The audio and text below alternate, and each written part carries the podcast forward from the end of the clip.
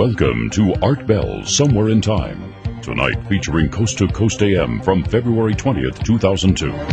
From the high desert and the great American Southwest, I bid you all good evening and good morning, good afternoon, wherever you may be in the entire world, all 24 time zones served by this radio program, Coast to Coast AM, emanating from a little tiny town called Pahrump, Nevada. I'm Art Bell, glad to be here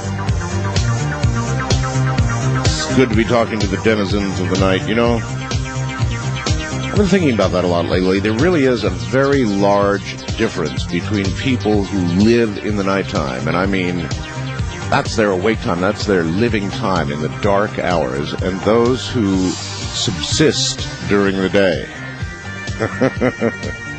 One night we should have a talk about that. I wonder uh, how many of the rest of you have thought about that. The difference between day people and night people. It's a big difference. Really big difference. Uh, anyway, let's look at the world news such as it is.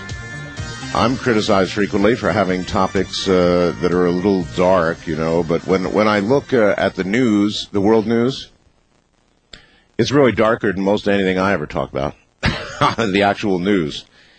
Our president is in uh, Beijing. Um, Actually, he's not. He's uh, in Korea. I think he's in South Korea, I guess. Uh, at any rate, uh, he's talking about uh, Beijing. And uh, he's basically saying that he wants to strike a deal. I guess he is there, huh? Uh, let's see. President Bush was greeted at the Great um, Hall. And then the two went behind closed doors to try and knock out a deal as follows. China stops its selling nuclear stuff to nations that we're not real happy with. Uh, our side of the deal is we lift sanctions so they can launch satellites. U.S. companies, TV satellites, uh, radio satellites, whatever. Uh, the Chinese uh, want to get into and have been in the satellite launching business, and they want business, and uh, so our end of the deal would be uh, to allow them to suddenly launch whatever company's satellites they would like launched in Israel, the situation continues to get worse. So many dead. After Israel lost uh, 13 over the last week, they decided they're going to start to, I guess, operating in some different way. 22 Palestinians dead. One day of clashes. 22 Palestinians. Boy. The uh, situation in the Middle East is uh, just getting hotter and hotter and hotter, as it was said it would the ghastly discovery of now they're saying I heard on the news it could be up to 300 bodies in the woods near a Georgia crematory uh, has illustrated what consumer advocates say is a total lack of state regulation and oversight of the industry other than EPA. You know, the emissions uh, that a crematorium would have. There's not a whole lot of uh, uh control there's a horrible story from Egypt. I don't know if you've been following this, but apparently, you know, uh, I was talking to Ramona who said that uh, people, I remember this, uh, in, in a lot of third world countries, we, we experienced this in uh, China, communist China. A long train, boy was that a scary train ride. That really, it was the scariest train ride of our lives not exactly what you would call luxury accommodations. You know, you're on benches, you're with uh, uh, the other Chinese, and uh, we were racing through the night, and I mean through the night, on this rickety old train with bathrooms that no American would ever go in. Uh, toward the uh, uh, toward the border area, but pretty deep in communist China and there were red guards everywhere, and they watch you very closely, and you get a lot of very strong advice from the people who are leading the party about how you act and how you don't act when you're in China, because if you act the wrong way, uh, they will not read you your rights. Believe me.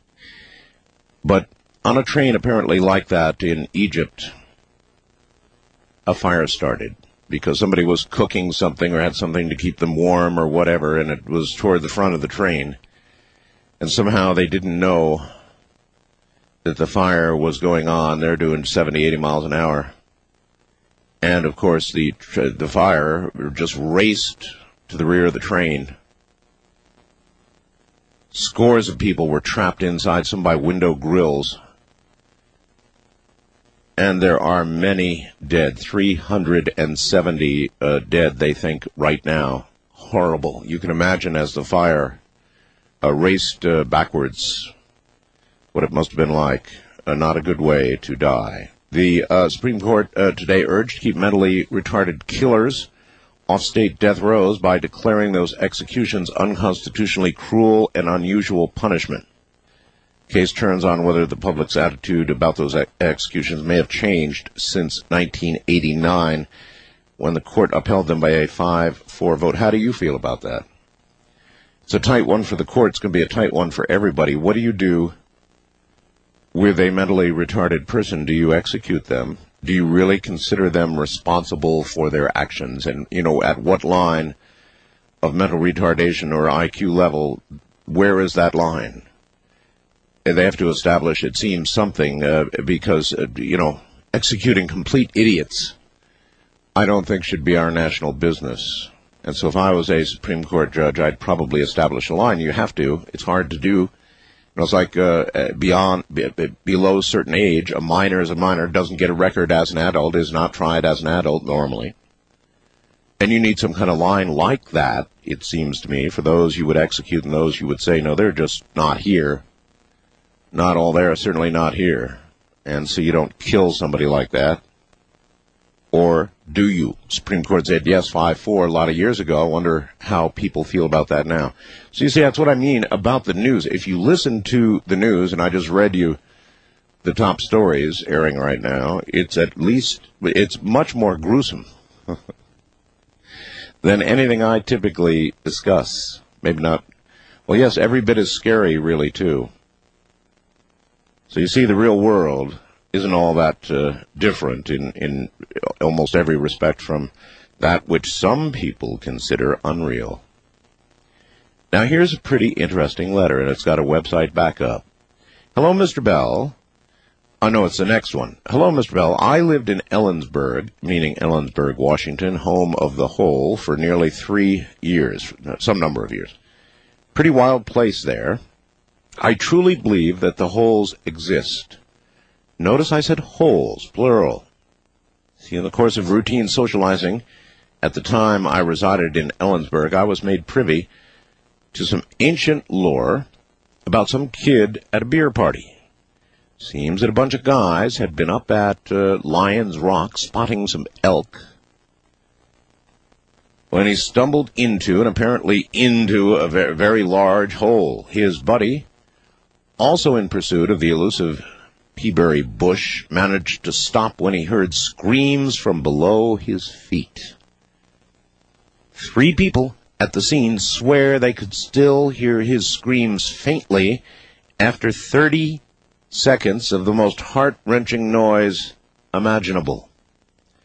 There is now supposedly a cabin built over the hole and the Indians in the area hold sacred rituals there, sacrificing occasional offerings to the great chief. Very hush hush kind of stuff, methinks. Well, it sounded fishy to me too. I never thought much about the deep hole thing until your recent Ellensburg shows. I thought I'd pass this along at the time. I figured it must be a vent. Perhaps it opened up during the last time Rainier erupted or something like that. Kind of sad to think about some guy dumping tires down a natural phenomena like that, though, because everybody gets by the best way they know how. And then there's this, and we do have a photo on the website now for this. I don't know why I thought it interesting, but I did from Wayne. Art just wanted to drop you a note about a very weird experience that just happened. I was on my south side porch when I heard some branches breaking. And I quickly ducked. You know, I thought something was going to fall on me. Something fell, all right. It was a three liter bottle of, I think, soda. Not too strange, except there was nobody around. And it was frozen solid. Now, right now, it's 45 degrees outside and haven't had freezing weather for weeks now. The bottle is heavy and I don't think I could throw it 20 feet, much less have it smash through an extremely large tree. So I called the police and asked them, please don't think I'm some kind of nut and explained what had happened, they sent two officers over to look at the bottle. They did look at it and dropped it on the concrete and said it is sure is frozen. and thanks for the story of the night. Now we have something to talk about and asked me to throw it away. End of story. Think I'll keep the bottle until I find out who sells this kind of pop. Good night, Wayne. And uh, he sent along with it a, a picture that he took right away of the pop bottle on the ground, the frozen pop bottle. You know, you, you hear tree branches cracking above you. You know how it would sound, right? And here comes this bottle of frozen pop sailing down. Now, just how exactly does that happen anyway? Did that mean that somebody threw a, a, a, a like a bottle of pop out the window of an airplane or something? Possible, I suppose. Does that mean some freak weather conditions sucked up a bottle of pop somewhere and in the up, upper atmosphere it froze solid as it would do? Then falling on poor Wayne. I have no idea. Either way, interesting. Uh, you pilots of small planes, you know, this is something I've always wondered if there's any pilots of small aircraft out there. How much of a temptation is it you know when you're when you're up there flying around and you're by yourself and you could take a penny or a quarter or a bottle of pop and throw that sucker out the window. Now you have to be aware, of course, that some poor schmoo down on the ground could get crowned by a bottle of frozen pop, probably killed. Yeah, even a penny, it's my understanding, would uh, do some pretty significant damage uh, at terminal velocity, right? I've always wondered about uh, that. Any of you uh, small plane pilots comp throwing anything out? Paper airplanes? Little messages? I don't know. Little little things on parachutes? you ever throw anything out of a plane? Now here is pretty interesting story. Last night uh, I brought you the story about the Pope doing exorcisms, right? There are some statistics out uh, tonight from uh, Rome and the Zenit, Z-E-N-I-T news agency, whatever that is. Uh, exorcism requests often come from practitioners of the occult. 23% have pathological problems, says Paris Archdiocese. Now listen to this. Very interesting. More than 30%, that's one third of the people who request exorcisms have engaged in activities like witchcraft. At last week's annual meeting of the French Catholic exorcists, the Archdiocese outlined the profile of people who uh, request the ritual.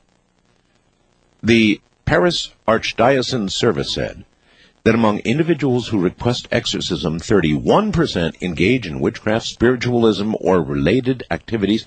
23, they say, uh, present suffer from pathological problems like delirium, hallucinations, obsessions, anxiety crisis, suicide attempts, or visions.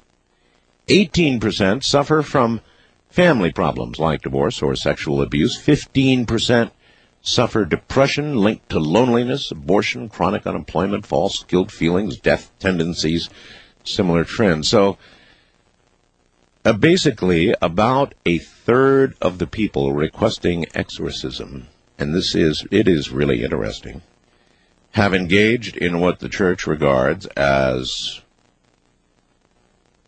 as something that uh, would put you in peril of your soul or of, of being possessed by some evil demon.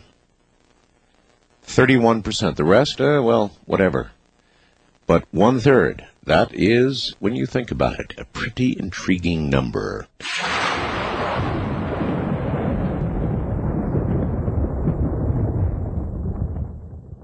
Now we take you back to the night of February 20th, 2002, on Art Bell Somewhere in Time.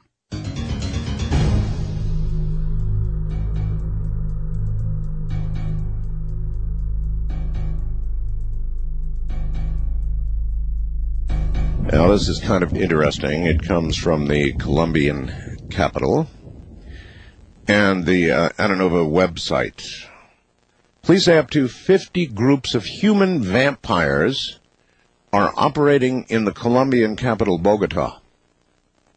That's right. What did I say? Police say up to 50 groups of human vampires are operating in the Colombian capital of Bogota. They dress in black, drink brandy mixed with human blood. Oh my God. They usually obtain human blood from contacts in transfusion centers or buy animal blood from the city. Police say groups of vampires, though, have recently begun stopping passers-by at gunpoint and forcing them to bare their necks, presumably for some kind of donation. A police spokesperson uh, said it's difficult to prosecute the groups because witnesses are just afraid to come forward. They don't want to talk about it. Victims are also worried people will think they're crazy if they report the attacks. The authorities say they can't do anything about the vampires without hard evidence. And Colombia's freedom of religion laws mean the police can't stop and search people just because they're dressed like vampires. uh, Interpol official Juan Prieto told newspaper El Spectador that he was worried that vampire numbers were increasing. Mr. Prieto said that vampires could be responsible for several unsolved murders in Bogota, adding, But we've got this problem proving it. So you've got to admit, uh, it would be pretty weird indeed to be stopped on the street by, you know, at gunpoint or by whatever, and forced to donate some precious bodily fluids. Hey, you. That neck. Crane that neck. First time caller line, you are on the air. Good morning. Good morning. Hi. Where are you, sir? I'm in Toronto. Toronto, Canada. All right. Well, welcome to the program. Glad to have you. Right on, I got through. Yep. Go ahead. yeah, I have a question. Okay. It's about um, Mel's Hole. Yes. Yes. I, I was sitting talking to one of my friends about this. We were talking about Mel's Hole. You were talking about um, uh, uh, meant, um, people who cannot die, live on.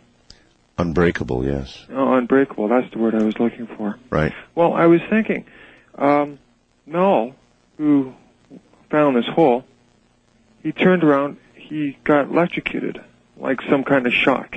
It's like therapy for people who had um, cancer. Well, if the government would would honor Mel's request, and it was in the contract he supposedly uh, drew up with them when they took over the hole, Mel is to be buried uh, by being tossed into the hole. Now, Oh, really? yeah, oh yes. Now there are certain stories to indicate that things that are thrown into the hole Yeah, uh, do achieve some sort of uh, immortality. Now, it may not be what Mel expects. There was a story of the dog that went in the hole and then, you know, it was dead and then came back out of the hole. And I, I would presume that Mel, putting that clause in the deal, is imagining that if he's tossed into the hole, he may live again. And he may live again. You never know.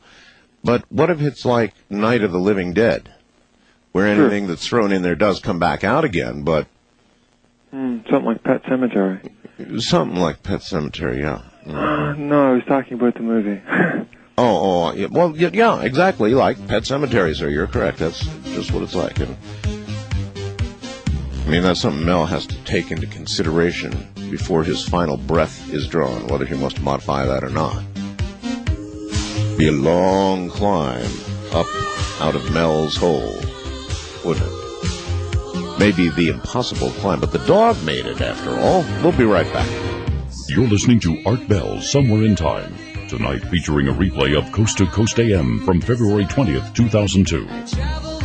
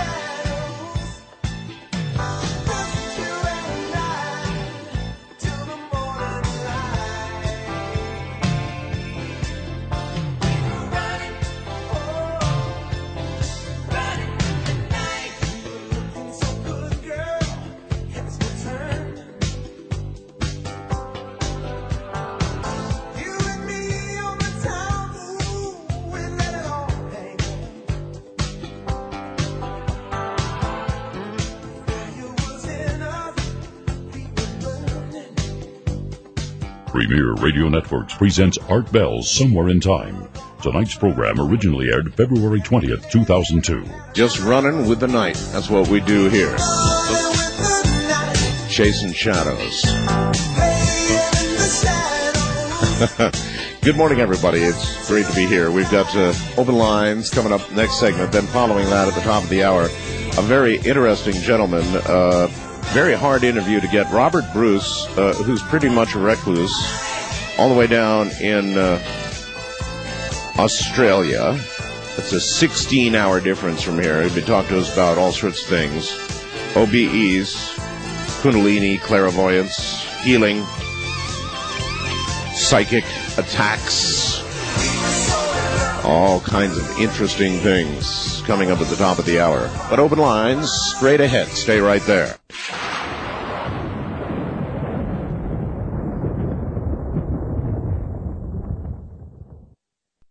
You're listening to Art Bell's Somewhere in Time. Tonight featuring a replay of Coast to Coast AM from February 20th, 2002.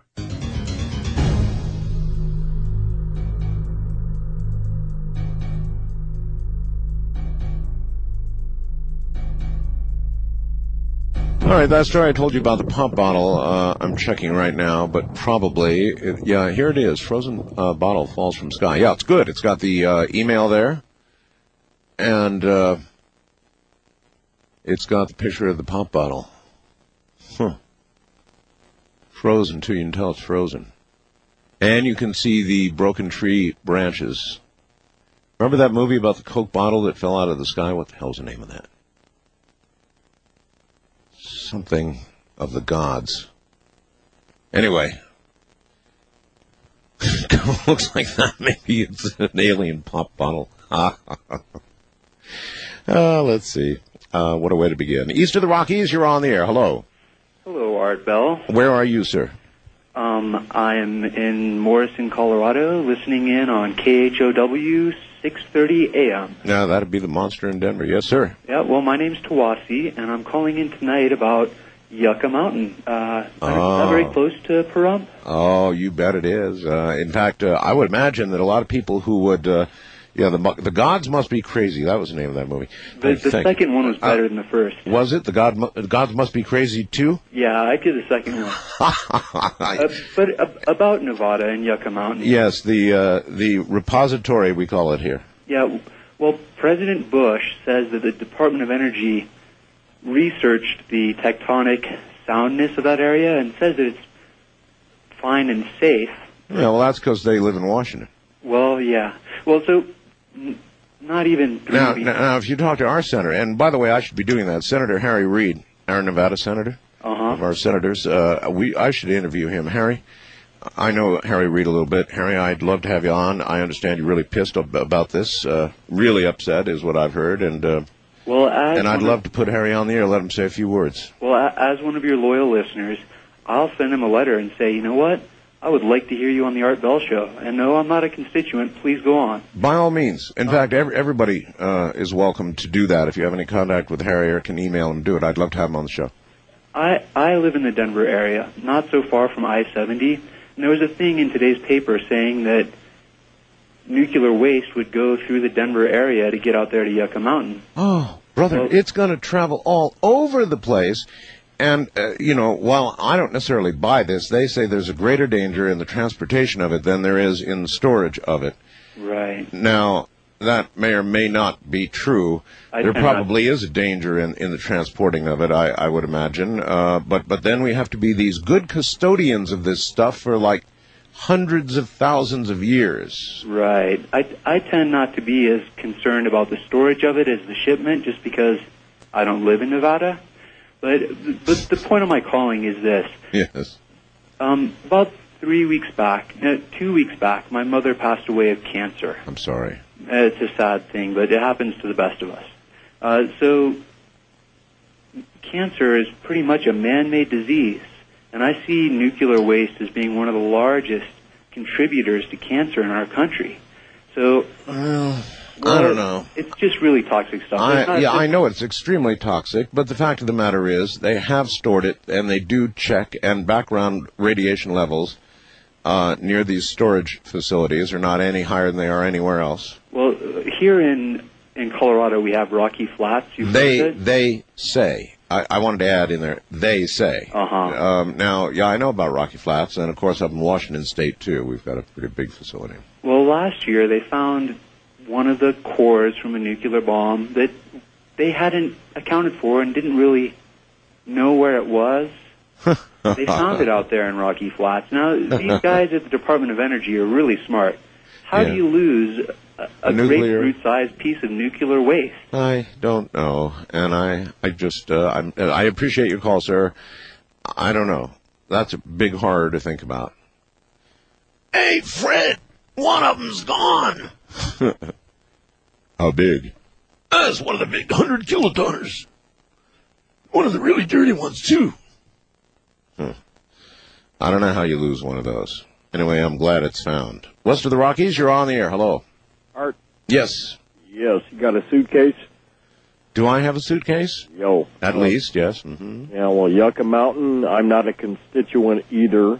I'm in San Diego, California. Ah, yes. But, uh, no way, I'm sorry. Nuclear waste, nuclear power, the whole thing is the scourge of mankind. Well, you live near a nuclear power plant. oh, in a yes, lot, I in a lot of ways, actually. Wait, wait, wait. In a lot of ways. Now they're going to not begin storing this stuff. I understand if it's approved until like 2010 or something like that. But um, in a lot of ways, I think that a nuclear power plant is of a more immediate danger, say, to you in your area than the storage would be uh, at Yucca Mountain to me. And in reference to the show the other night when the gentleman was speaking of a nuclear power plant right next to the freeway where Right. a truck could be driven up, that's where I live. Uh, And I will not name the location due to the security nature of the. Uh, Yeah, well, everybody pretty much knows where it is. yes, they do. All right, sir. I appreciate the call. Thank you. I uh, we have created this problem for ourselves in this country with nu- nuclear power plants, and uh, imagine the cost now of what a to build a, a new nuclear plant in the age of terrorism, in the age of airplanes crashing into things. Um, the cost, the additional cost, and there's bound to be some of guarding these plants is going to drive the cost of nuclear power even further away from reality. So, first time caller line, you're on the air. Hello. Hello. Hi. How are you? Okay, sir, where are you? I'm in uh, Philadelphia, PA. Okay. Um, I was calling about the uh, the um, down in uh, with the uh, the body thing with all the bodies they're finding. Georgia. Yeah, down down there. Yeah. Um, I heard on the news up here that that some of the bodies have been found uh, mummified. Mummified? Yeah, like like not all of them, but some of them have been uh, mummified in some way. Oh, my, my. Uh, I had not heard that. Where did you get that one? Um, I think it was on the local news. Now this was yesterday. You had asked yesterday if if anybody knew why. Well, yeah, I was looking for motive, of course. I mean, now they're talking about as many as 300 bodies, right? And all I've heard is the guy said that the equipment was broken or something. I don't buy that at all. No, no. Not but with the whole mummification thing or whatever, that that uh, that if if they in fact were doing that down there, why why would they all of a sudden release a story and then pull it? Uh, I I don't have the slightest idea, sir. Um, you saw this one on TV news or heard it on radio? Yeah, yeah. It was, it was just on the on the local news, and this was yesterday, the the uh, eleven o'clock news, and I haven't heard anything about it since. That's pretty I bizarre. maybe maybe some of your other listeners had heard something about it, or Well, mum, mum, mummification requires a very specific process, doesn't it? yeah, and it takes a while to do. I would think. All right. Um, I'll I'll see what I can find out. I, I don't know a thing about it, sir. Thank you. All right. I, I had not heard the story, but if some of let's see, I don't know a lot about uh, mummification, but it was done, of course, by the Egyptians and others uh, with great success. So I, I wonder if they strictly meant that or or something else. Anybody with any information on that is more than welcome to send it along to my email addresses. Those would be artbell at mindspring.com or artbell at aol.com. Mummification. That's strange. Uh, wildcard line, you are on the air. Hello. Now you're on the air. I'm sorry, uh, didn't have the pot up. You're on the air now. Oh, sorry, I was talking to myself for a second. It's about Robert from uh, L.A. Yes, I heard Robert. The same, I heard the same story. What he was talking about about the mummification. It was on the news. Really? Basic, yeah. What, what happens when a, a, rot, a body or any living animal it rots? What happens is the tissue it could melt off. It could basically rot off the bones, but sometimes the skin actually seals and cures itself. Have you you've seen that in pictures where their their bodies and it's it's sort of it's red, it's sealed. That's what they're talking about by mummification. The rotting process stops on some of the bodies. Hmm. That's basically what happened. It, it's gruesome. Did you imagine almost 200 bodies laying there? It- Well, I'm now hearing almost 300. It seems impo- impossible, and uh, the only explanation offered so far is, well, the machine wasn't working or something. I, you know, no, I. That's got to be a long period of time. I don't buy that for one second. Something else is going on with this. Some something big is behind this story. I think he was doing it as a big haunted house that never worked out yet. But but I, Uh-huh. As as I was calling, calling basically, I, I was calling to tell you about the, the soda pop thing that's going through the tree. Oh yes. Okay, that that was an interdimensional soda pop bottle art. You realize that, right? An interdimensional soda pop bottle. Yeah, I have proof, complete proof. What is your proof? Now, now, now look, the guy, he said, he says he doesn't recognize the label, right? He won't find it. Why? Because in our timeline, in our dimension, they make two liter bottles. You read, it said three liters. When you I read. can't. I can't read it. Uh, You said three liters. That isn't in our dimension. We have two liters in our dimension. well, have you seen the bottle? No, I haven't. But, No, but, but if I knew where it was, I'd buy it. All right, all right. I appreciate the call, sir. An interdimensional bottle. This picture looks like it could be blown up easily. I can't quite read what it says on the bottle, but there is obviously a label on it. Now I cannot quite read it. Somebody will blow it up very quickly and find out what it is. Weird story. Wildcard line, you're on the air. Good morning. Good morning. I have a prediction. Am I too late? Uh, well, you're never too late, but you're too late to have it officially recorded uh, Oh. on our list. But you're welcome to make it, and just you're doing that on the air. Obviously, we'll register it in the minds o many. All right. Yeah, it took me to get through. Uh, I think that China is going to take over Taiwan. Uh, I'd say that's a pretty good guess. Yeah, someone already predicted it. Um, oh, I don't know. I, I yeah, I think I'm I'm sure that uh, one of the predictions involved that. I'm I, the Chin, Chinese uh, want Taiwan. Oh yeah, and they're going to seize this opportunity when we're doing other things. And as far as they are concerned, uh, Taiwan belongs to them. And uh, actually, in a lot of ways, they have a fair case. It'd be interesting to see what the U.S. would do if they decided to do it. I have a question for you. Yep. Um, is there a correlation between Native American heritage and people predicting things, or is that just something I've noticed? Oh, well, there is a rich uh, tradition of uh, Native American prediction. Uh, certainly, just as we have, uh, as Christians have, a very rich uh, tradition. Boy, I get in trouble for that, right? And records of predictions that are uh, made in the Bible. Uh, Native Americans have them, and uh, every religion on the face of the earth has these predictions and visions from some of the early religious leaders that began these various religions. So, yes. Uh, east of the Rockies, you are on the air. Good morning. Good morning, Art. Hi. Um, first, I want to ask you about uh, the Mothman prophecies. If you've seen that movie, No, I have not Um, yet seen it. Uh, I interviewed uh, um, uh, the man who wrote uh, the Mothman prophecies. well, you, you should go see the movie. It, I thought it was really good. But um, Sunday night, I was listening to a station out of Cincinnati. Yes. I don't know what the call letters was, but it was uh, Bill Bo- Boshears, I believe. Guy. And for two hours straight, he took calls from people around Cincinnati who were seeing UFOs, and apparently there was a big flap. Oh, there uh, was a big flap, a gigantic flap. Uh, people were saying, in some cases, they were so low. Uh, one man said that he could uh, run out and almost touch one of these uh, so-called UFOs, and they were all over the place. A gigantic flap going on, no question about it. Oh, okay. I'm sorry. I, mi- I missed you mentioning that because Oh, no, uh, you didn't. I I I haven't mentioned it uh, until just now, so you didn't miss it. Oh wow. Well, yeah, it was it was amazing. I mean, caller after caller after caller seeing large triangular objects hovering and uh, many right. different UFOs. That's Uh, right. it was really interesting. No, you're absolutely right. I, I appreciate the call, sir, and I'm sure we'll get a formal report on all of that. But it was a big flap, big flap the other night in that area. Many, many people. Wonder why we call them flaps. Wonder where that term originated. West of the Rockies, you're on the air. Hello. Uh, good morning, Art. Good morning. I'm around the Colorado River, uh, K-Tox. Yes, sir. Uh, earlier we were talking about somebody that was uh, mentally retarded and why they should or should not be executed. Well, the Supreme Court had a split, very split decision on it, uh, voting to execute them uh, was a story, and then I sort of talked about what do we do about this? How do we handle it? Okay, do you remember in uh, Costa Mesa, there's a hospital off of Harbor Boulevard?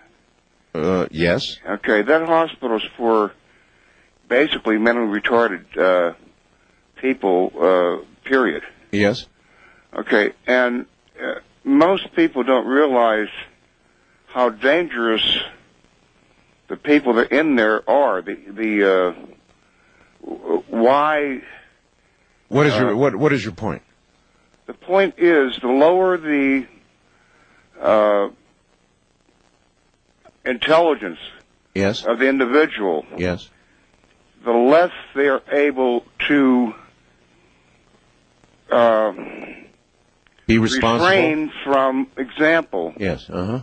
Uh, uh, in, in that hospital, many rapes, um, Yes. Yes, sir. Of course. many that- attacks on people. that is true.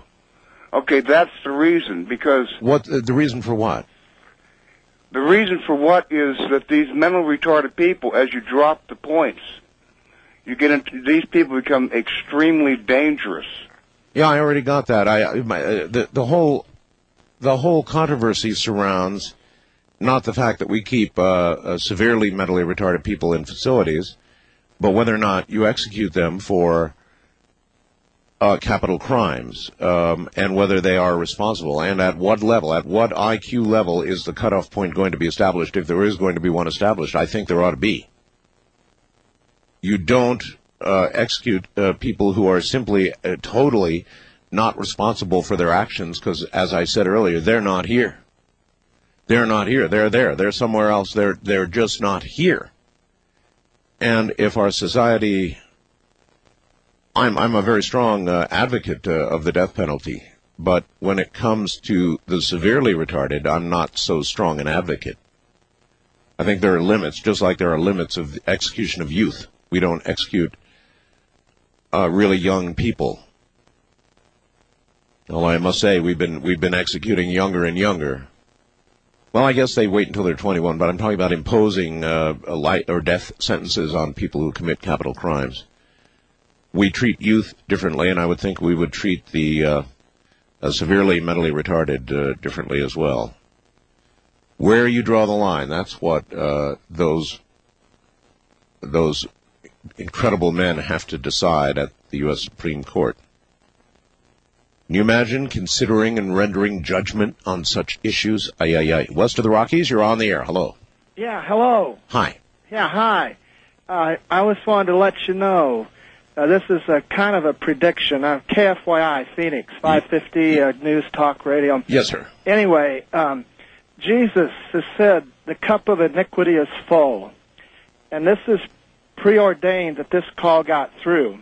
Very quickly, sir. Yeah, we're- the- okay, very quickly. And and he will withhold judgment until March 10th. Look for a very large earthquake to hit the Spokane, Washington area March 10th. All right, I've got that down. Uh, hope it doesn't happen. It's right in line with a prediction of many others regarding the middle of March. A sort of a window for something big to occur, probably somewhere along the west coast. I'm Art Bell from the high desert. You're listening to Coast to Coast AM. We're about to traverse the entire globe, go to Australia for a few hours, and talk with somebody named Robert Bruce. You're listening to Art Bell Somewhere in Time on Premier Radio Networks. Tonight, an encore presentation of Coast to Coast AM from February 20th, 2002.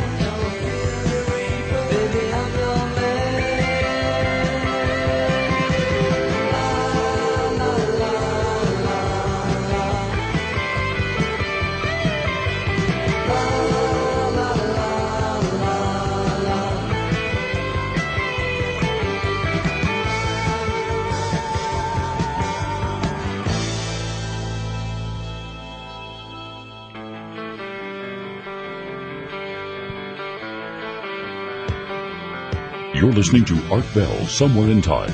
Tonight featuring a replay of Coast to Coast AM from February 20th, 2002. Indeed, it is. Top of the morning to you, everybody, or whatever time of day it is, wherever you are. For over 25 years, Robert Bruce has actively explored mechanics, the energetics and dynamics of all things considered paranormal, especially OBE, the human energy body, kundalini, clairvoyance, healing, occult criminality, countermeasures, psychic attack, and self-defense. While disliking labels, Robert is probably best called a metaphysicist, somewhat of a recluse. That's what they call me too. Something of a recluse. Robert is rarely seen in public, and his services have never been for hire. Never. Robert values his privacy and prefers to use his abilities helping others and, of course, as research tools. Robert is the author of Astral Dynamics, was co-founder of the book Capturing the Aura. Ooh. He currently has several books and tutorials underway. His worldwide website carries some of his earlier written work. These are now being regularly updated with new materials relating to Robert's work and interests. Born in England, he currently resides in the land down under near Sydney in sunny Australia, home of the year 2000 Olympics. Of course, now we've got Salt Lake City going on. So actually, uh, he is uh, in Australia, and we had to uh, dial about three times to get what is a decent connection, which I hope we have. We'll test that theory in a moment.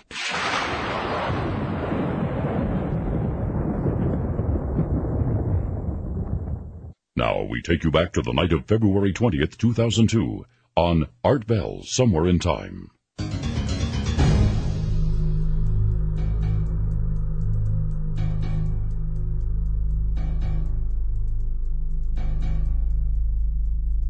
All right, we have two major subjects that we're going to cover with uh, with Robert tonight. Uh, one concerns astral dynamics, and uh, one concerns his new book, which I want to begin with. I want to do things a little bit backwards. Uh, Practical Psychic Self Defense.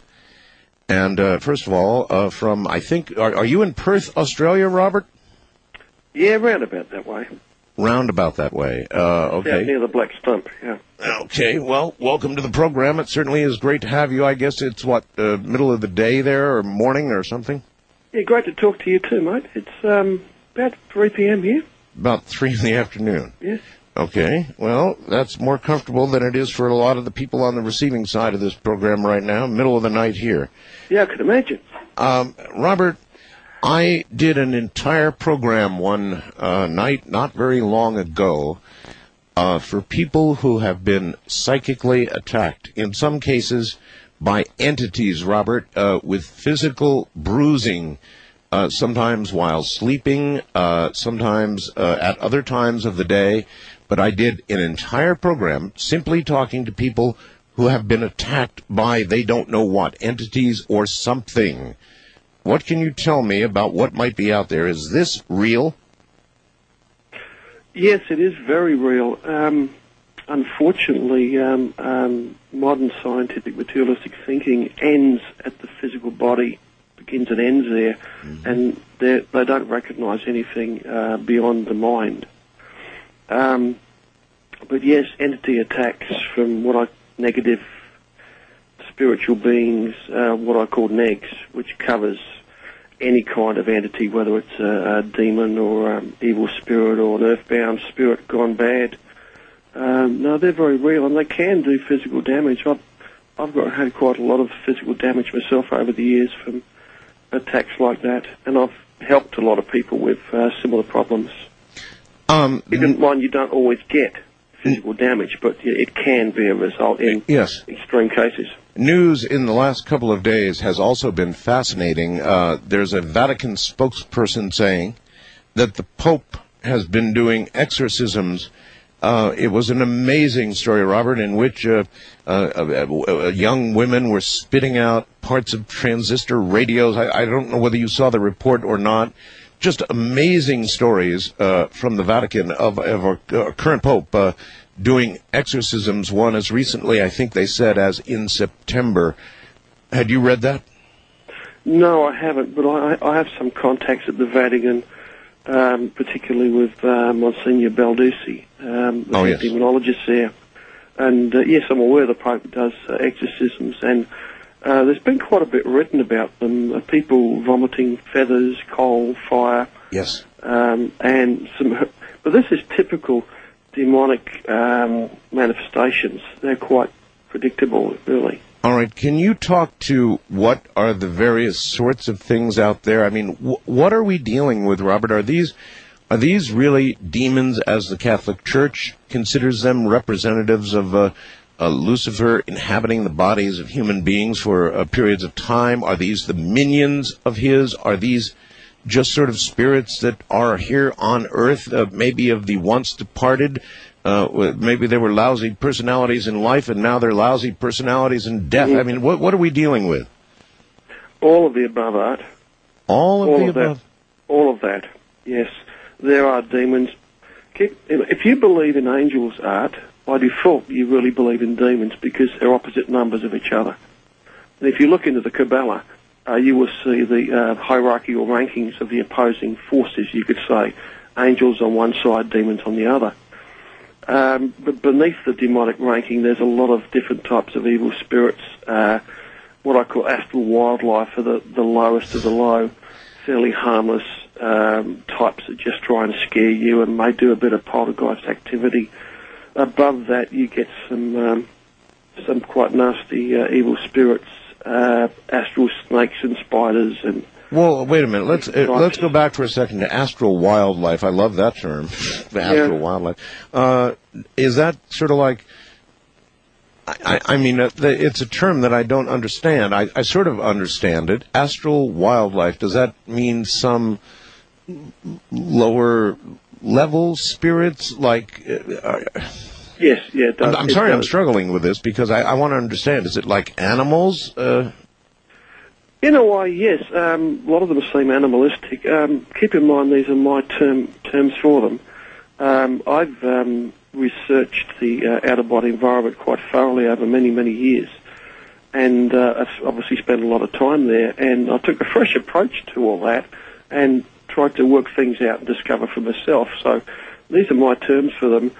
Uh, the lowest of the low order would be the types of uh, entities that hang around new projectors and uh, attempt to scare them uh, and frighten them out, out of it. Um, uh, higher up, you get some nastier types, um, and the stronger they are, the more rare they are. Uh, until you get to evil spirits and things which will actually uh, uh, attack people and harm them for their own reasons. Well, again, uh, is it really evenly split among those the the departed uh, human spirits who are still here on Earth and uh, true representatives, uh, fairly close in the hierarchy to His uh, Majesty of the lower world, or you know, what? No, it's not really like that. And you can take a classical Kabbalistic view of it, of the uh, angels versus, versus demons, and as far as that goes, that seems to be fairly accurate. Uh, they are particular uh, orders of beings. Uh, but beneath that, uh, the majority of entities beneath that aren't demonic, you have elemental type beings, and that most of them are indifferent and uh, or harmless. And they have their own agenda and their own purposes. But there are quite a, a significant amount of types out there that are predatory. They opportunistic feeders. They attack people, and uh, will attempt to um, uh, attach to and corrupt people even. Opportunistic feeders. Yeah, a lot of them, a lot of the lower types especially, seem to feed off uh, the the life energy, the life force of human beings. Um, I've heard it said frequently they feed particularly off fear, which they generate, I imagine, rather easily. Yes, well, fear is is not so much uh, generating a type of energy. Uh, you could say they feed off fear um, um, metaphorically, but they actually feed off your life force. Uh, they they initiate fear in a person by scaring a person, and what that does, that uh, when you terrify somebody, their natural inbuilt shields start to drop. It's like how if you have a, an animal that is absolutely terrified, say a dog, it will roll over and expose its throat and belly. That's right. Sort of submission. It's like you, it opens you right up, and then they can um, gain further access to your mind and your energy body for whatever they want to do, Hmm. depending on the type, of course. I have a um, OBE question for you, and I'm going to set it up this way, Robert. I have talked, uh, and I realize that you are an expert in this area, but I've talked to a lot of people about out of body. I've had a couple of pretty wild little experiences myself. Yeah. Uh, so I know it's absolutely possible and it's real, but every single expert that I've ever asked about OBEs, one critical juncture that we always get to, Robert, is the following. When you are out of your body, is there any additional danger uh, to you in any way? Could you encounter negative forces? Could you uh, perhaps even be subject, uh, more likely, of a possession when you're out of your body? Could something possess your body, or could something go wrong, or could something negative happen to you? And every expert I've talked to on OBEs has always said, oh, absolutely not. It is the safest thing in the world to do, that anything that goes wrong will take you right back to your body right away. Nothing evil can happen. You cannot be possessed. What do you say? Well, I agree with them in part, but there are a few things that can go wrong that can injure you. You can come across uh, evil spirits and demons during an out of body experience, and you can get into trouble.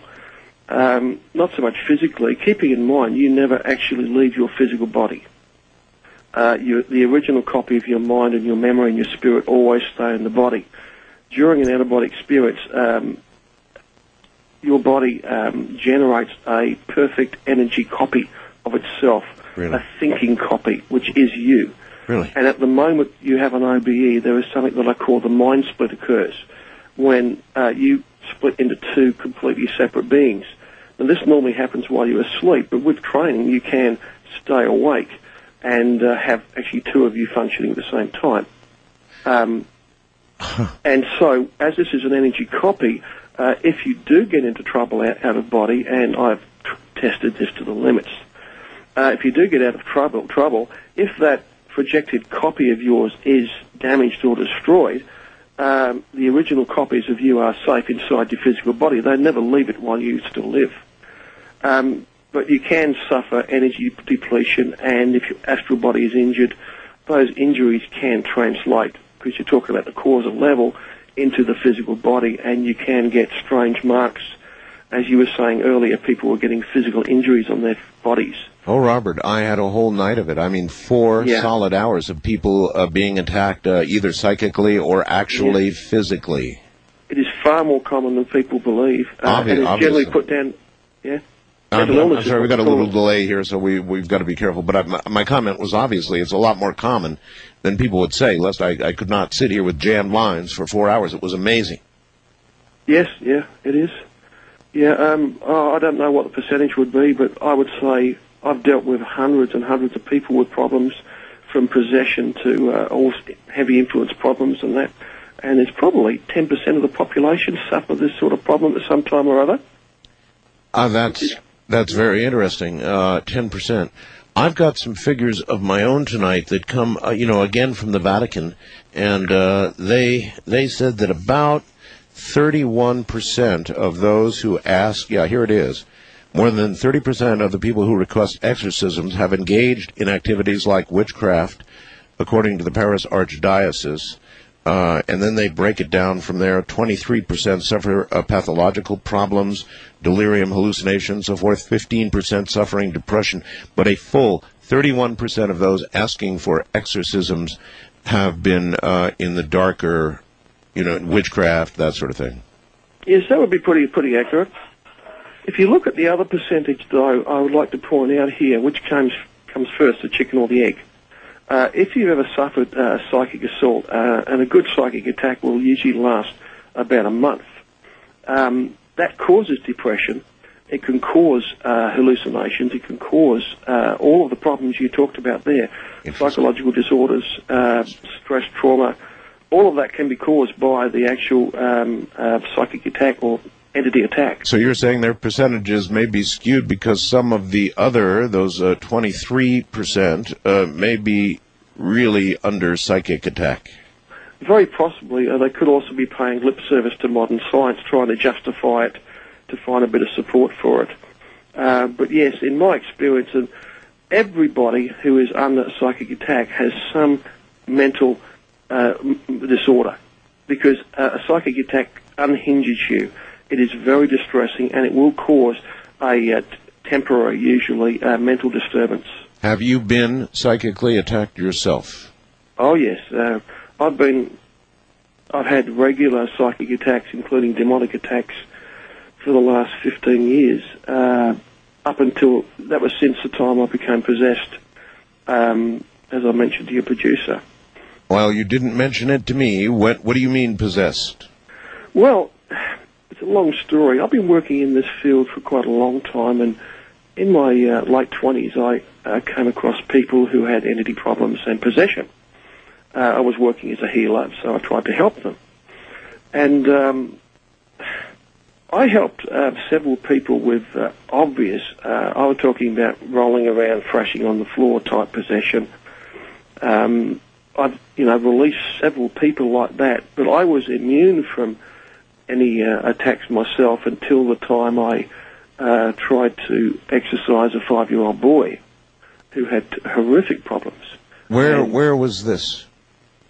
This was in uh, Australia. In Australia. A five-year-old boy. What kind of problems was he having?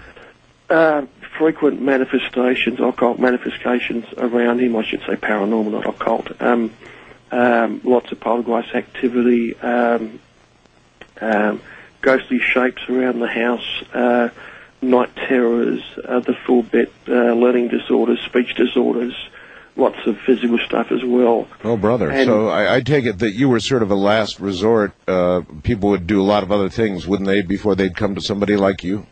Yes, well, they, uh, this family I was helping had tried everything uh, to help their little boy. Um, the doctors gave them medications and things and called in um, psychiatrists and that because the symptoms of um, entity attack um, in a child are identical to child sexual abuse. They have exactly the same symptoms psychologically. I can imagine. so- yeah, I can imagine they would. because that is what's happening. If you take a, such a child to a doctor and explain the symptoms, he will automatically be reaching for the telephone to call in the psychologist and possibly the police to investigate.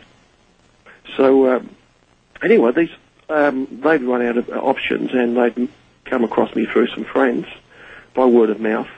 And uh, I tried to help this child, and uh, I still had never really suffered a, a major um, a possession attack myself. And I tried everything I knew to release this child, and it would not go. I, re- I managed to release him temporarily for a few days at a time, but it would always come back. Um, Did you did, you identify what it was that was inhabiting this child? Yes, it was a demon. Yeah, A- the demonic hierarchy. Yeah, Uh, very a, nasty. a, a, a high level demon then. Yes, it was. Yeah, uh, the boy was totally en- enamored by it and kept calling back. He Do was, do you uh, have any idea why it picked this boy? No, this is very hard to, to work out. Um, you can you can look at karma and things like that. Uh, anything you like. I mean, this boy came from a fairly clean living household. You know, non-drinking, non-smoking. Just normal people. All right, I want to get the whole story. We're at the uh, half hour mark, so hold on, stay right there, and we'll come back and we'll talk about the five year old boy and then apparently what happened to you. Exorcism is a very very dangerous business. You're listening to Art Bell Somewhere in Time. Tonight featuring a replay of Coast to Coast AM from February 20th, 2002.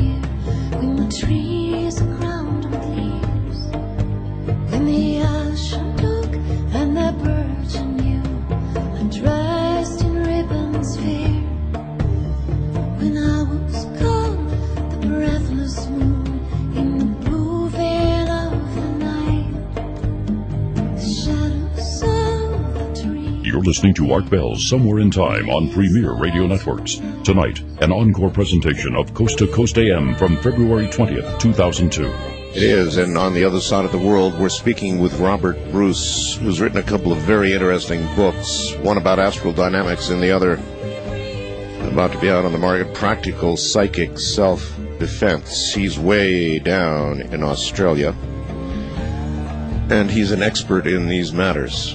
Quite obviously, we're in the middle of a story about a five-year-old child. We'll get back to that in a moment. Uh, just a brief uh, bit of news for you. The sun is going berserk again.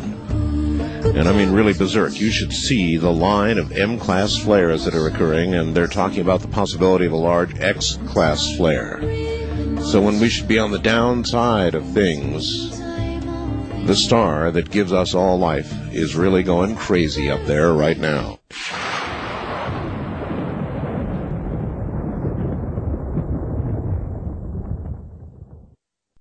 You're listening to Art Bell's Somewhere in Time. Tonight featuring a replay of Coast to Coast AM from February 20th, 2002.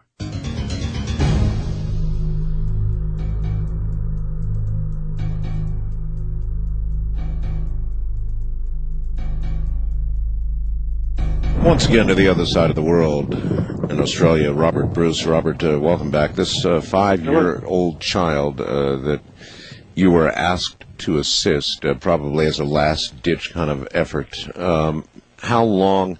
Describe what you did and tell me how long it took. Well, what I normally do in a um, case like that is I put myself into a, a full trance and connect with my higher self. Um, and normally I just give healing at that level and it removes anything. That was back then. Um, what I did, I tried everything I could to shift this thing out of this child, and um, there was a lot of heavy manifestations in the room uh, while I was doing this. His mother was watching, and um, including you know the child's eyes glowed red and that sort of thing. Uh, in desperation, uh, I was running out of uh, ideas and things to do. Uh, I did something very, very foolish. Um, I told this thing basically, take me and leave the child. Oh, Yeah. And the that that, that that is in essence giving it permission. Then. Yes. Uh huh. Exactly, which seems to be an important issue, uh, especially with uh, demons or higher order entities. And the instant I did that, it struck me. Um, it, in a way, it hit me in the mouth, in the lower right lip, um, paralyzed me. And where it hit me um, is quite important. It swelled up very, very quickly, um, and I had a lump there the size of a walnut. Um, and I was paralyzed and um, tortured is the only way I could describe it for about probably 15 minutes. In what manner can you can you describe what you felt? Yes, uh, apart from the incredible pressure on my mind, uh, it felt like I was in a vice from the waist down and my legs and hips were being crushed. It was incredibly painful. Um, almost like drove me to the edge of insanity even. Um, and then um, it, it broke away and also I thought and I collapsed on the floor. Um, I had a blood nose and a big swelling in the lip and that, but I, I, and I've been sh- shaken up, but I felt okay. Uh, but to go on with what happened after that, um, leaving the boy behind, uh, I, I failed then, obviously. The um, a few days later, I was sitting reading, and my right hand just reached out and grabbed something and threw it against the wall on its own, without my bidding, and uh, that shocked me. Uh, and over the next few days, there were more and more losses of control. My leg would reach out and kick something on its own. And these were not jerky, like nerve movements. These were fluid movements. My hand would reach out and grab a glass and throw it on the floor. Oh God, that's weird. Yes, and I couldn't feel my hand doing it. It just happened so quickly. Um, I resorted to even uh, like tying my hand to my side uh, for a while, but that didn't work.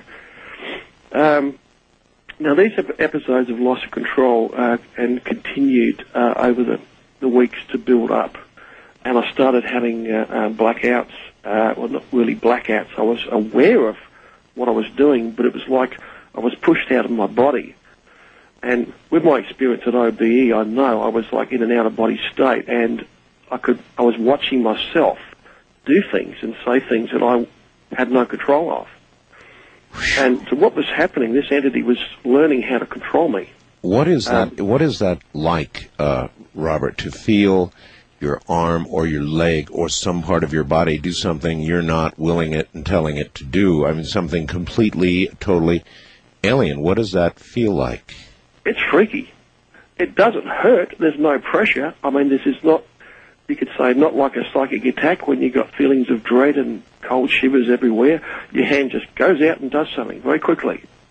And, um, but you were completely aware that you, you know, that you didn't intend to do that. Then, with you just left wondering what the hell just happened. Yes, exactly.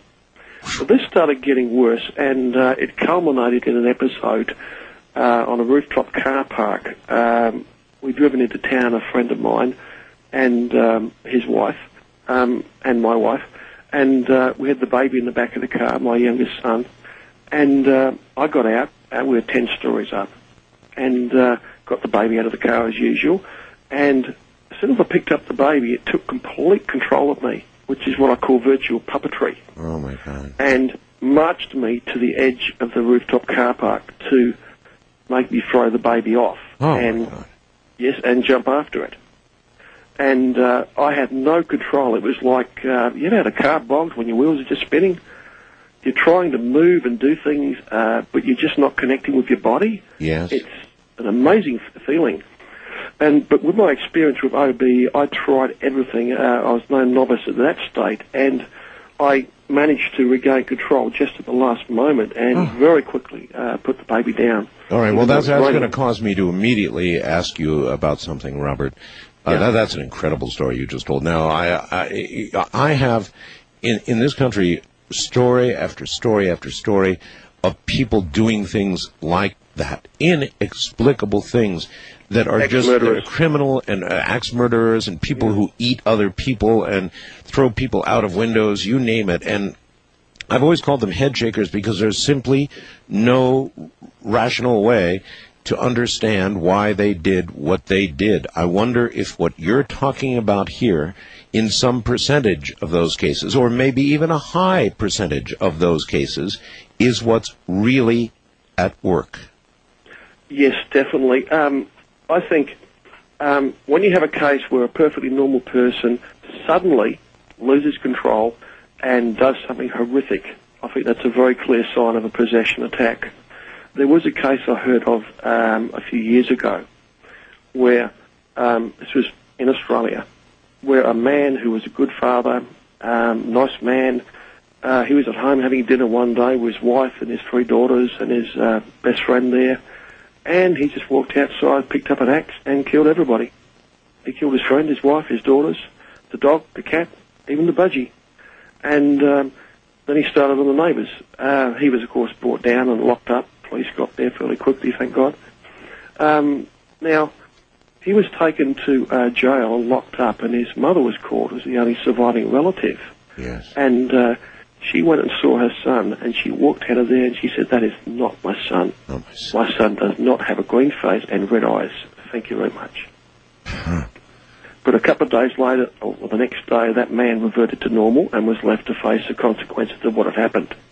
And no amount of talking will get you out of that one.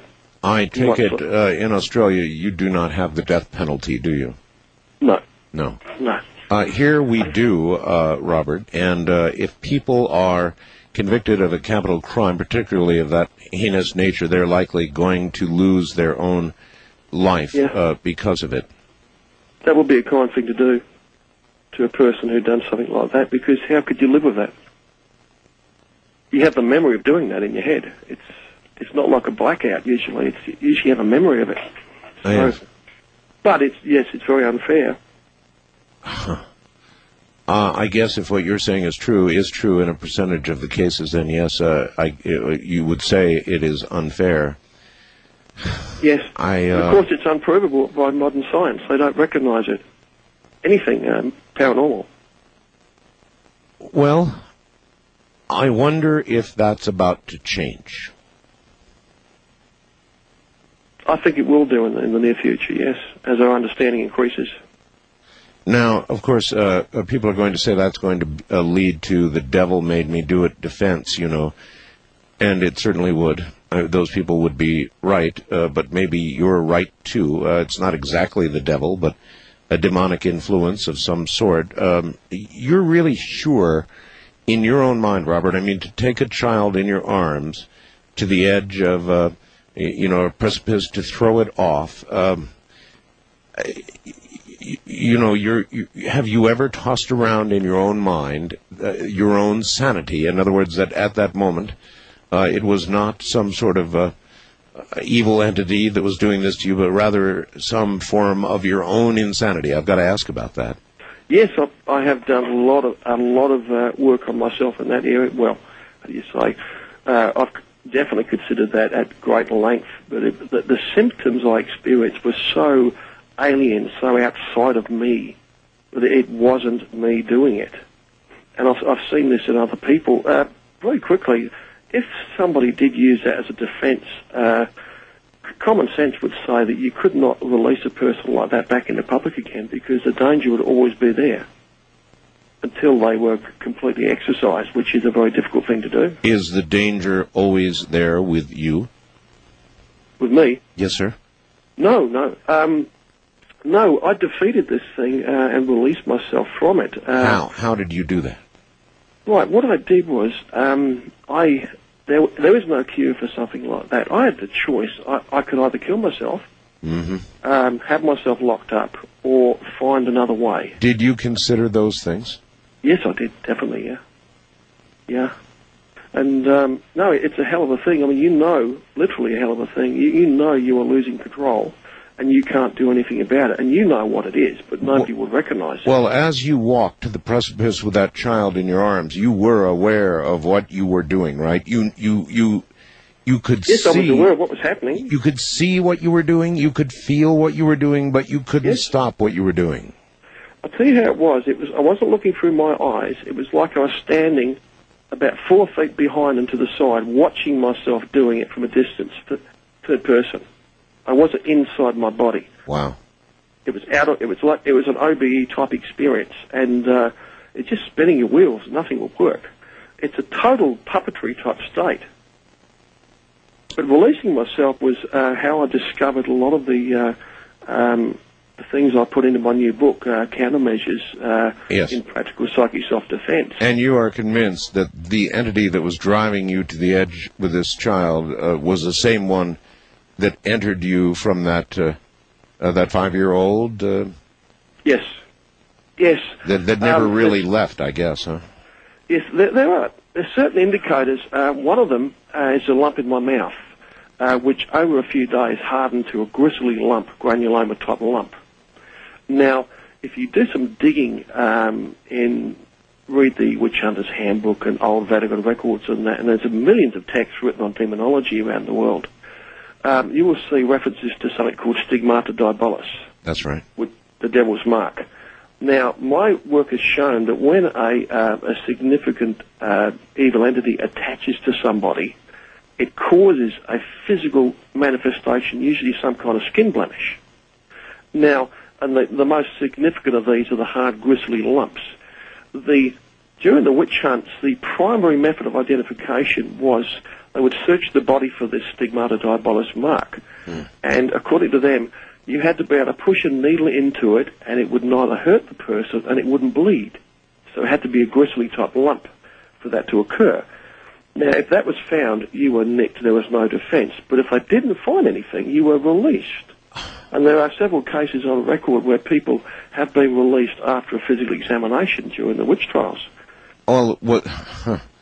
Uh, how many innocent people during the witch trials were burned or executed or killed? Oh, that's hard to say. It, it was a very, you know, involved thing. There was a lot of money making going on, and human nature, and uh, you know, property stealing and stuff like that. So, um, Yes, but but the basic tenement to what they were searching for, you know, there is some truth to it. In other words, there there really were and are witches, Oh, definitely witches. Yeah. And and you're you're saying there is a physical way to uh, to, to uh, is it a fairly flawless way to identify them? I wouldn't say flawless because there are um, you know, medical reasons why those sort of lumps and marks attach, uh, you know, appear on your body. Um, but you know, you can tell with that sort of lump if it if that appears very quickly. I mean, almost instantly, at the time when you suffer something like a possession attack. Yeah. Um, then you could pretty well narrow it down to that is associated with what just happened, the psychic attack.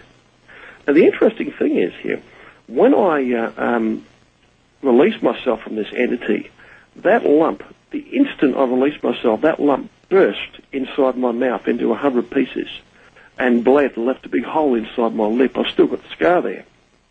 Wow. So, so that that shows you the, the relationship. Now, I've uh, tried to be in touch with the Vatican over this, and I've emailed them and written them letters, including letters written in Italian, uh, trying to get some comments and feedback on this. Because if you are doing demonic exorcisms, you would have to be blind not to notice the relationship between these lumps and the actual possession. During the Some time that you were uh, possessed and you were doing these things, uh, particularly uh, with a child, uh, Robert, um, I guess in your lucid, um, self-possessed moments, you would consider something like killing yourself. Uh, how close did you come? I'm very close. I'm an honourable man, and that would be an honourable solution. Uh, and I would figure then that I win by default because I've never harmed anybody. And I'm a very gentle man, and it's just not in my nature to hurt anybody. I couldn't stand to do that. So uh, that was a way out. But what I did was uh, I had no knowledge of what to do with this. And I'd been along to a few psychic healers and people who basically rolled their eyes back in their head and uh, you know, couldn't do anything for me. They tell you to visualize some white light or something, but it doesn't work. Not in a case like that. Uh, so what I did in desperation, uh, my third choice was to literally uh, do what I believed as a mystic, and to basically surrender my, my, my life to God for direction. Because I figured logically, given all that I'd done and all that I planned to do, including writing the books I've written and the ones I'll write in the future and helping people, Yes. my higher self, God, whatever you want to call it, would try and contact me with a message, some clue to help me. That's logical. Sure. So I, grabbing the bull by the horns, I walked out into it was actually a stormy night, a pouring down of rain, and I staggered through the wilderness for hours, um, bouncing off trees and things in the dark, knowing, and I was fully convinced that I would get a message. And the message came, um, the scrap of um, rotting paper stuck to my leg after I fell into a ditch. And there was writing on it, and I thought, yes, that's it. Whatever it says on there, there's a message there. I knew it. So I took that home had a look at it, and it told me to, uh, it basically interpreting it, it was an advertisement for a, a, uh tree nursery up in the hills, right out in the, about 50 miles out of town, right in the in the bush we call it over here, in the wilderness in the hills Yes. very deserted area. And so I said, right, that's where I'm going. And I packed up a swag and a couple of basics, like a blanket and that, and I headed out there. And I stayed out there in the hills for a, a week or so, uh, starving, no food, um, just sleeping on the floor. And halfway through that, I nearly died of um, thirst. I ran out of water, and I was miles from anywhere. I'd never make it home. And I got another little bit of guidance.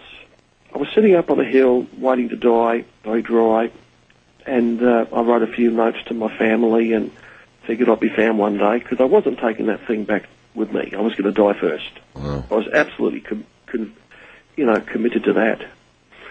And um, I sort of, you know, said a prayer and said, "Hey, you know, I could use a bit of help down here." And uh, the most curious thing happened. Uh, it was a cloudless day, brilliant blue sky, and a tiny little cloud appeared a few hundred yards from me up in above the valley. And this got bigger and bigger and bigger until it formed this, you know, sizable little cloud, and this formed into the shape of a person, of a head and shoulders. Very, very clear, very distinct.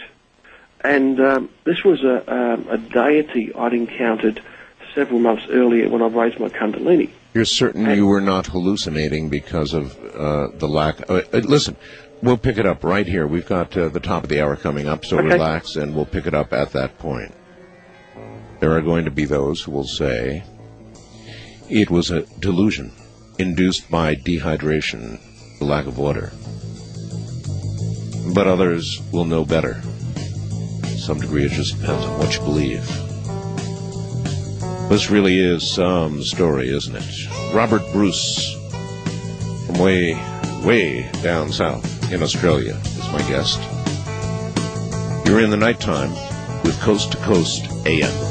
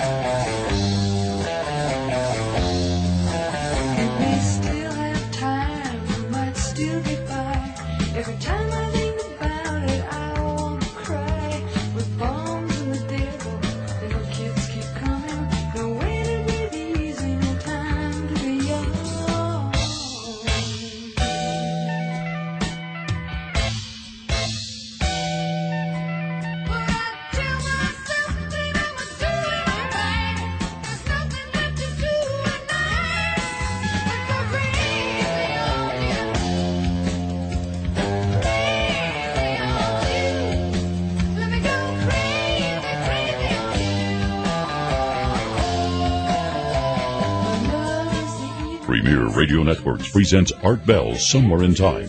Tonight's program originally aired February 20th, 2002. Just try and imagine in your mind feeling something, knowing something is in your body, watching in a detached fashion from a few feet away as you walk to the top of a roof with a child in your arms. Just try. Try and imagine that.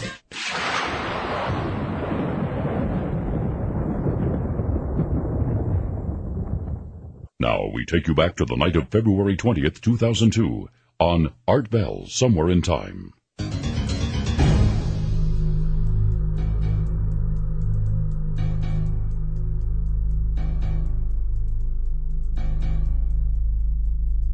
Back now to Australia and Robert Bruce. And Robert, uh, please continue. Well, keep in mind uh, first that this happened about 12 years ago or more. Right. And uh, I've learned a lot since then. It's been a big learning curve. Now, when this figure built up in the sky, it was it was big. I mean, the, the size of a building. Uh, perfectly featured of this um, deity, which I'd encountered several months earlier. Now, I needed water. I wasn't, uh, say, dying of thirst at the time. I was, I reckon I had about four hours because the Australian uh, wilderness, when it's 125 degrees in the shade, is pretty unforgiving. You haven't got long. Yes. And uh, I was very dry, but I was not hallucinating. I know the difference. Anyway, this um, I needed water, and I asked for help, and uh, a bow and arrow appeared in the hands of this um, incredible being that was floating a few hundred yards above me, and it shot an arrow made of cloud very slowly out of this bow, and the arrow hung in the sky, and the head and shoulders disappeared. And I looked at the arrow; it was perfectly straight, had feathers, had the little triangular arrowhead on the end. It was perfect. And a little idea came to me, and I thought, I wonder. And I got my hand up there, and I drew a line down the arrow and followed it down into the valley. And about two miles of, below me, two three miles below me in the in the valley, I looked carefully at the area it's pointing to, and I saw noticed a very, very faint green line amongst all the brown. To cut a long story short, I made it down at the uh, big hill I was on, and um, went to this place it was pointing to, and there was a tiny little stream there, about oh two feet across. It was so well hidden in dense undergrowth, I actually fell in it before I found it. Wow. Splash, and I found the water I needed. Now, there's more to it than that. It's not just that I found water. Um, that was a very, very special place. Just beside it was a, a little um, spring, um, which was wider, where the water was flowing two directions, and the water was coming down the side of the hill and bubbling up there at, at that place. So it was a natural spring. And for the remainder of my time there, I'd been there a couple of days, um, I camped about a hundred yards uphill of that, directly in line with it, maybe 80 yards, and made a little bush camp there and uh, slept there for a few days. And that was that was the trick. Uh, I was sleeping over the top of a running water stream, and which has uh, very very strong positive energies. And I woke up on the um, second last day I was there, and still feeling okay. I you know, hadn't had any loss of control episodes. I was just very tired, hungry, and um, you know a bit of exposure. And it was about 5 a.m. And I started to walk down towards the stream to have a wash, and this thing that was in me left me. This huge weight lifted off my shoulders and my mind, and the lump in my lip burst into a hundred pieces. And I was spitting out bristle and blood, and I had this big hole in my lip. And uh, I felt wonderful, so light and just full of love for everything. I just felt great.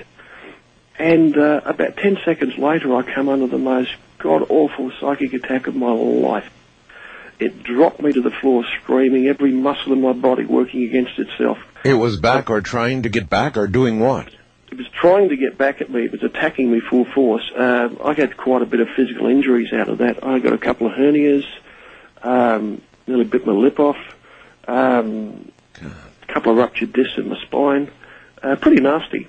Um, I talk about it calmly now, but at the time you can imagine it was pretty horrific. That lasted for probably uh, 15, 20 seconds, and uh, then it left me completely because the daylight and that um, they it couldn't get back into me again. It was out, evicted, exorcise, broken away. Where do you think it went?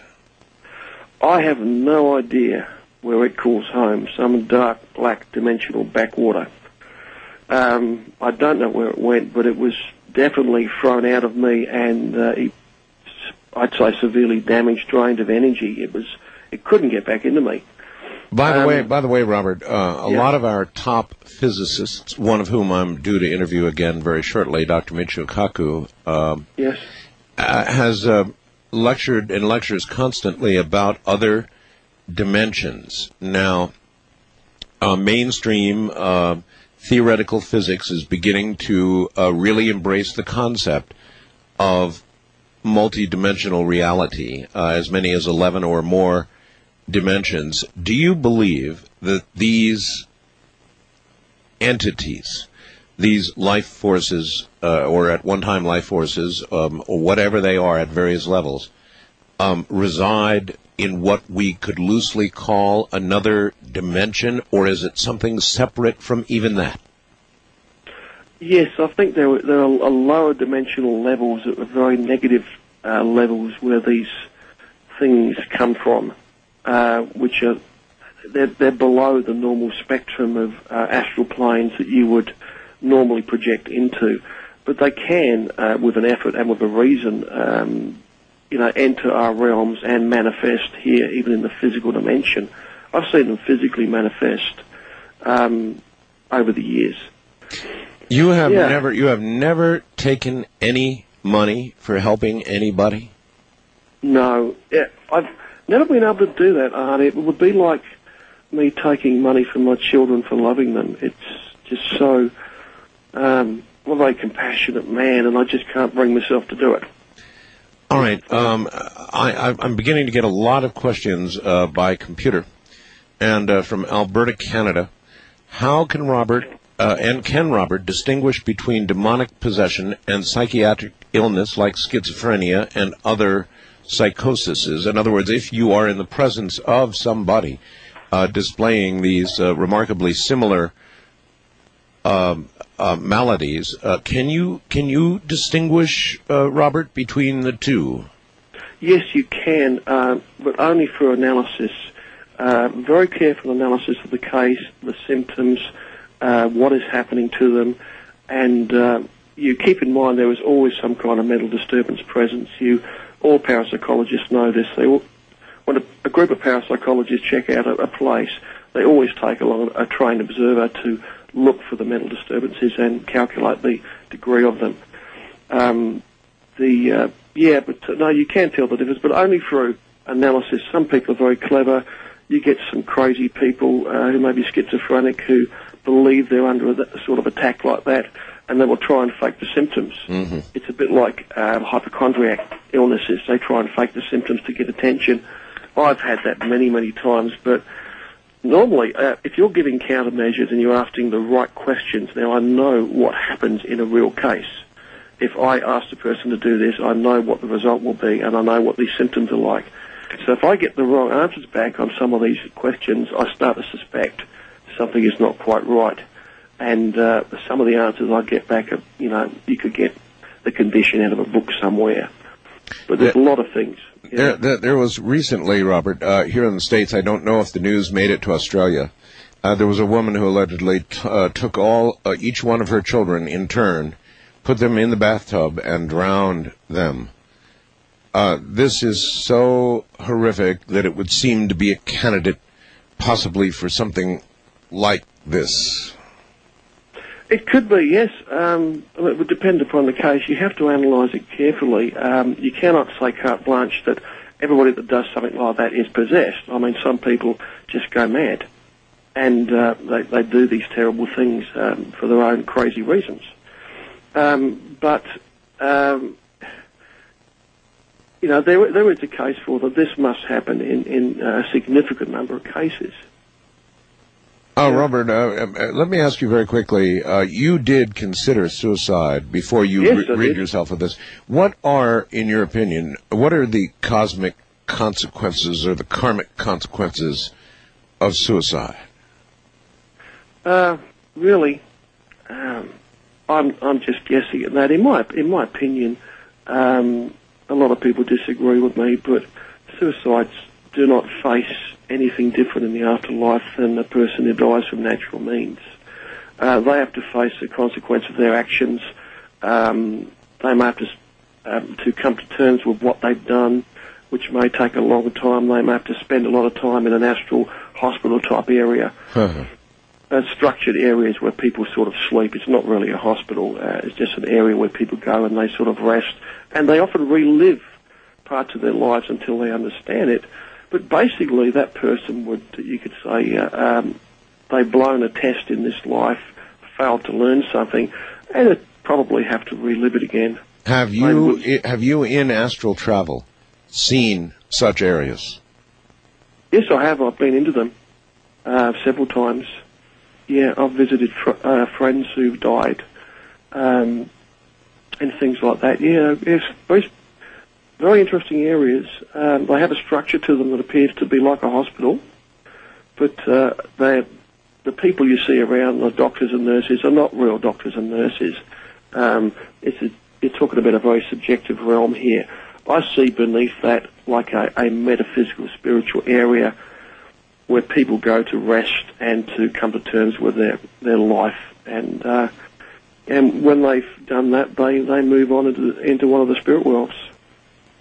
Um, how many different areas in astral travel uh, are you aware of, personally aware of? Areas that, uh, and I know you're an expert in astral travel. How many areas uh, are you aware of? In other words, I guess I'm asking you about the nature of the other side, or at least as much of it as you understand. Well, the traditional view of the astral plane's been broken up into several major levels, and then each of those with multiple levels beneath them seems fairly accurate for my explorations of it, uh, especially if you look at the uh, surface skins. Have you got a copy of my book handy? I do not. I'm sorry to say. I would like to have a copy of your book, though, very much. Okay, Delaney's got four copies, I said. I see. Um, All right. Anyway, um, if you look at the back cover, um, I had an artist take out of my mind um, what the uh, sixth astral plane, as quite a high level plane, actually looks like, the surface skin of it. Uh-huh. But if you imagine a, an infinite space covered with grid, intersecting grid lines, making uh, an infinite number of squares, and each square contains a pattern. In the center is, um, imagine it's like this is all blue, deep blue.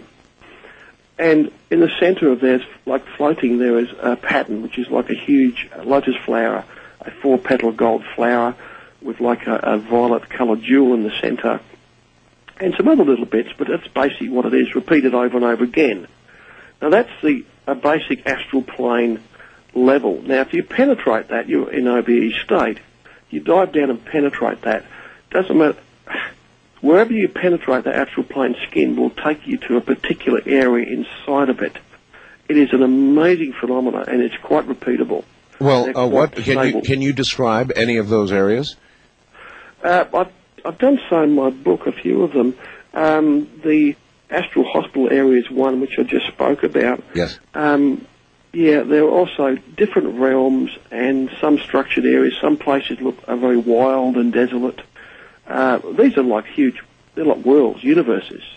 Um, and travelling amongst them is very confusing.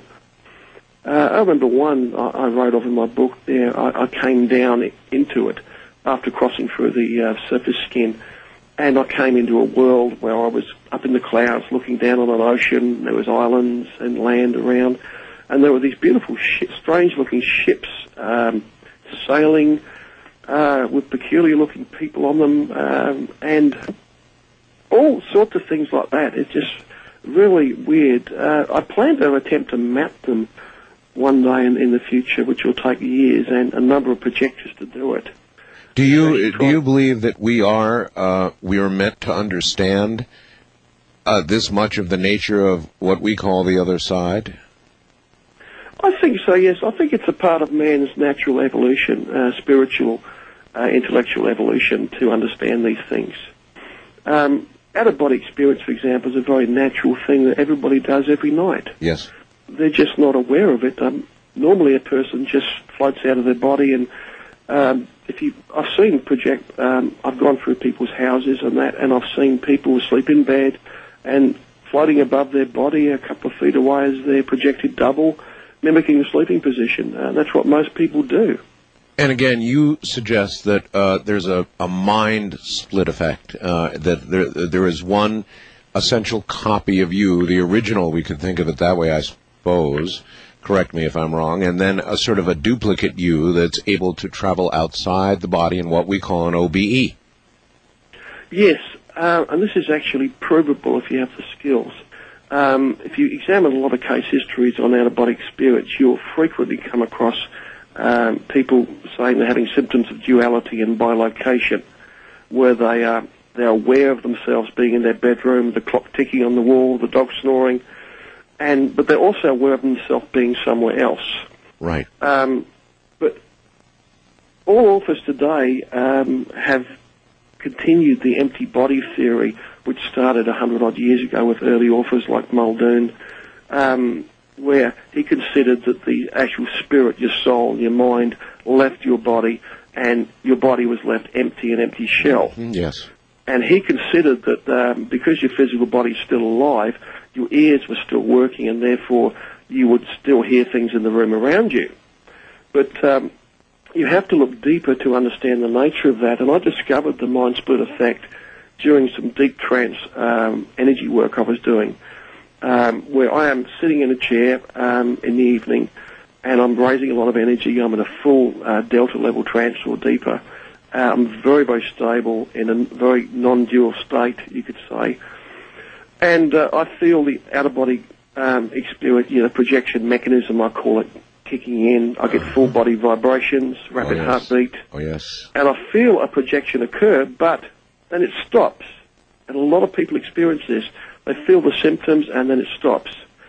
And I'm still in my chair and I'm still meditating and doing things. And I, actually, at the time, I was uh, turning around inside my skin, um, using the etheric body um, to move around inside my physical body, and I was experimenting with astral sight, where you can see through closed eyelids. Um, uh, hold, hold that thought. We'll be right back. We're at the bottom of the hour. Actually, uh, the devil has made a very recent trip to Georgia, hasn't he? You're listening to Art Bell's Somewhere in Time. Tonight featuring a replay of Coast to Coast AM from February 20th, 2002. He was in a he was way behind he was willing to make a deal. When he came across this young man sawing on a fiddle and playing it hot, and the devil jumped up on a hickory stump and said, Boy, let me tell you what. I guess you didn't know it, but I'm a fiddle player too. And if you'd care to take a dare, I'll make a bet with you.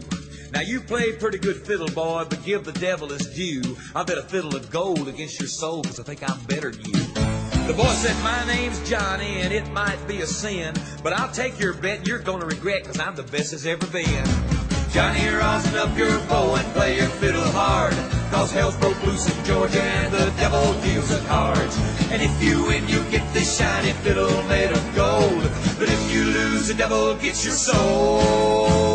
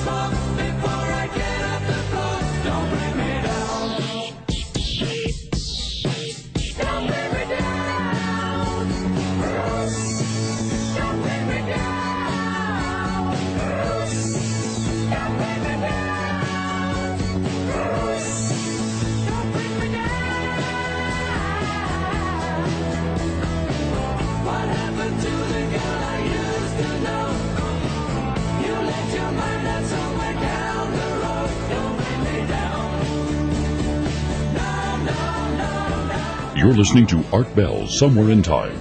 Tonight featuring a replay of Coast to Coast AM from February 20th, 2002. Robert Bruce's book is one coming up is Practical Psychic Self-Defense. So we'll get into that aspect of it. In other words, what you can do if you're under psychic attack of some sort. What you can do to protect yourself, what you can do to stop whatever it is that's after you. That is, if you believe in these sorts of things. And I know many of you don't. Many of the rest of you know damn well that's true. Stay right where you are. We'll be right back.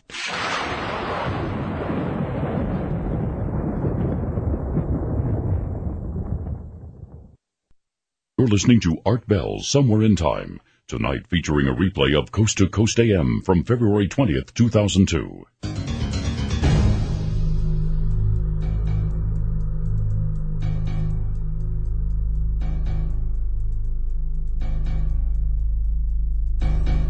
Map of what other dimensions are like, uh, where people reside who leave this life, where others uh, troll, so to speak, uh, without sure would be an interesting item to have and to contemplate what it's like on the other side. That would be a worthy project, I would think, Robert, trying to map the other side. Yes, at least to map the astral planes, which is an enormous uh, area uh, with many, many different levels. Um, are the astral planes actually, in fact, where people go uh, when they die, or is it just sort of one stopping off point on the journey after they pass? It's just one one point. Um, there are areas, uh, as I said, astral hospital rest type areas, um, and but most people move on into one of the spirit worlds. There are several levels of spirit worlds, and I've been to some of them. And uh, uh, met people, you know, deceased relatives and that of the past, uh, friends that have died. And uh, yeah, well, these are wake-induced uh, high-level projections. Uh, uh, they take quite a bit of um, energy and skill to get into them. Uh, just taking one moment to do this. Um, my audience is probably bored with it. I've had one OBE in my life. It occurred in Paris. I was on vacation in Paris, France, uh, in bed next to my wife, and in in in just uh, one instant, I shot straight up uh, out of uh, out of the bed, and I was up above Paris. I was aware that I was way up above the city of Paris, and uh, to where I could just see all a lot of France, and I had this overwhelming. Uh, I can't even describe it. Uh, this joyous, um, all-knowing, but but pure joy, and and some word that's beyond joy. And instantly, I went right back into my body. I was so uh, shaken up by the experience. I, I woke up. My wife told her all about it, um, and it just I've never had anything like it in my life. A couple of times, Robert, I have felt the approach of an OBE. I have felt uh, the vibration. I've felt the noise, the buzzing. I've felt the beginning of being paralyzed. But in every instant, Robert, I've I've always I'm a c- kind of a control freak, and I've yanked myself back, scared to death of it. And the one I had in Paris, I had no choice. I had no warning. I had no vibration. I had no anything. It just happened. It just boom happened like that, um, and I couldn't control it. It was it was wonderful and it was frightening at the same time. But but in every other instant, I have stopped it cold because it's scary. It is, um, yes. Um, the reason why you remembered the first one is probably because of your excitement and that, that pure sense of freedom you get uh, when you have that type of OBE. It's incredible. a mind-blowing experience, and I'd say the emotional content of that allowed you to remember it and probably jerked you back into your body as well. Um, if you don't have a strong emotional content in your mind when you re-enter your physical body, you normally won't remember it. Your other cases, um, when you uh, experience OB type symptoms like vibrations, heartbeat, hearing the rushing noises, You bet. and that, uh, and it, then it stops. You've probably got an OBE in progress at that time. Yeah, but that's a very, very uncomfortable feeling, and I mean really uncomfortable. It's extremely disconcerting. It's not something uh, that anybody who likes control. I mean, it, it can, it's so bad that it can cause nausea, Robert. I mean, it can cause you to feel sick. Yeah, definitely. The um, the sensations with OBE, especially one when you're awake during the OBE exit, can be enormous. The first couple of times I wake induced one, I thought I was going to die. They were so strong. Yeah. I mean, your heart was going 300 beats a minute. You these massive whole body vibrations. Yes. And a continual falling sensation. Yeah. Oh, yes. And yes. this is all unknown territory. If you don't know what's happening, it is terrifying. But knowledge replaces fear. If you understand the mechanics of the process, which I focus on in my book, Astral Dynamics, it explains the process and takes a lot of the fear out of it if you understand what's happening. And then you can go with it and experience out-of-body experiences.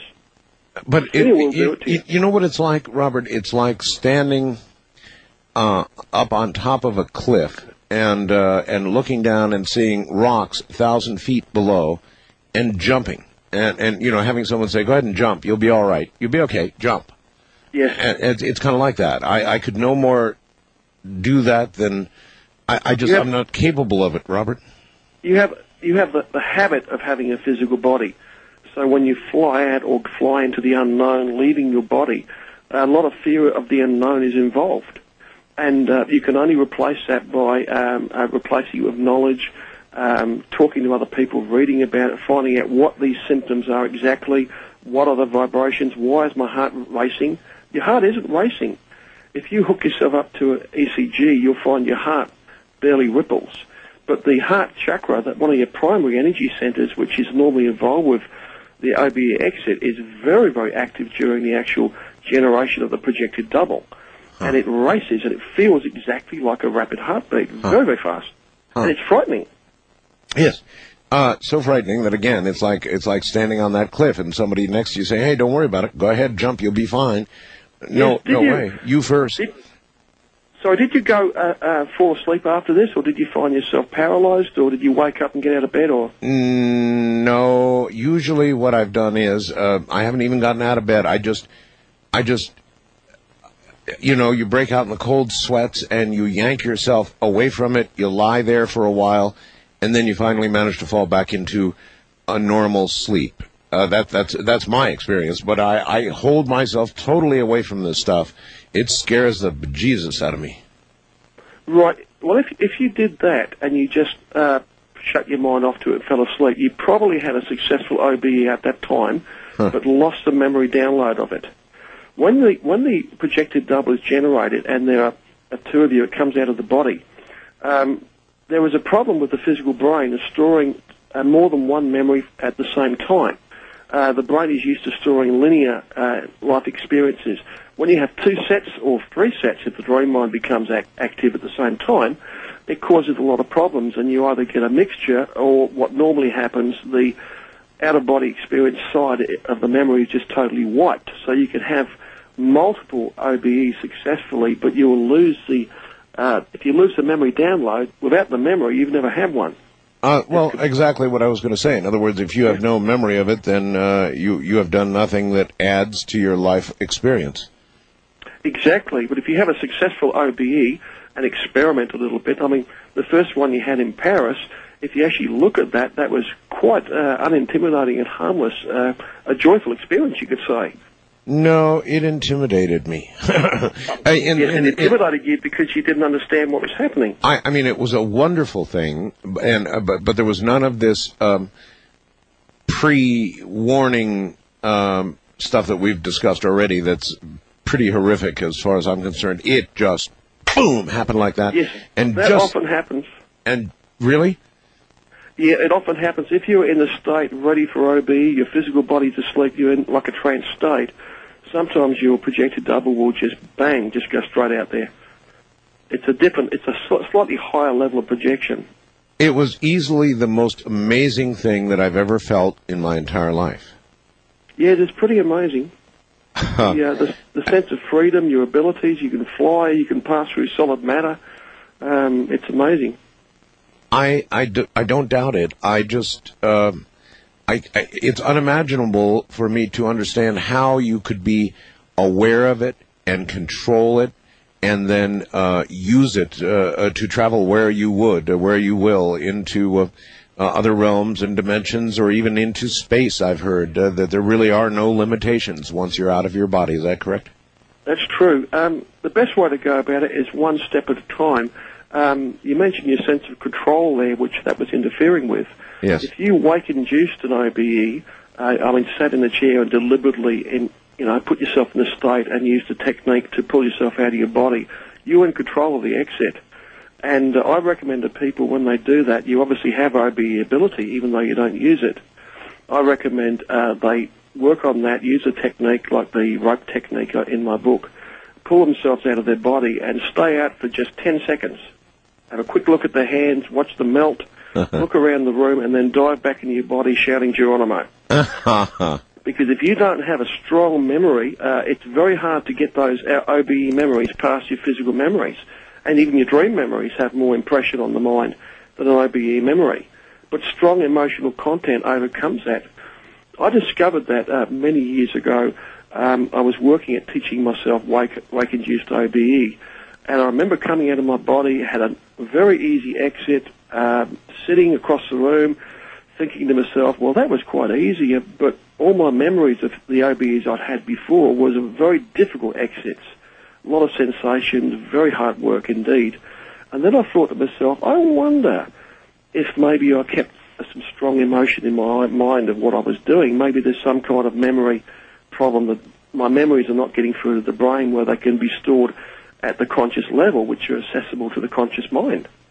And um, anyway, I tried jumping back in, shouting Geronimo, and it worked. And ever since then, uh, it's it's easy to recall as long as you follow that, that you know basic instruction. But short OBEs, uh, like 10 seconds in your own lounge room, do them in the daytime. You'll find them much less intimidating. I've never had a person yet to complain of fear if they have a wake-induced OBE during the daytime. That overcomes most problems. Because if you go outside, you it's sunny, the sun's shining, you can see everywhere. There's no dark shadows, um, and we all have a natural fear of the dark somewhere at the back of our mind. And Yes. sunlight overcomes that, and you feel much safer. It's true. Um, here's a good practical question from Barbara in Pasadena. Uh, please ask uh, Robert, what does one gain? What do you gain from an OBE? What do you gain from having successive learning to do it and then having successive OBEs? What, where is the gain? It's the first step. Learning wake-induced OBE is the first step, you could say, to emancipation of the, of the human self. It, it, in my my book, out-of-body experience, learning to have them and to do them at will, is a part of the human evolutionary, spiritual evolutionary process, and uh, it gives you an enormous freedom. It opens you up to different dimensional levels. Um, you have closer contact with your higher self, with God, even if if you uh, want to put it that way. Um, and it just it also shows you that you can exist independently from your physical body, and you will find with some experience you start losing your fear of death and of Uh-huh. what lies beyond the grave I because suppose. you've already been there. I suppose that would probably be true if you really are beginning to get a grasp or an understanding of what lies beyond, and that definitely something does. Yes, yeah. It also saves a lot of money on airfares. Um, if what you do is really possible, then it should be provable.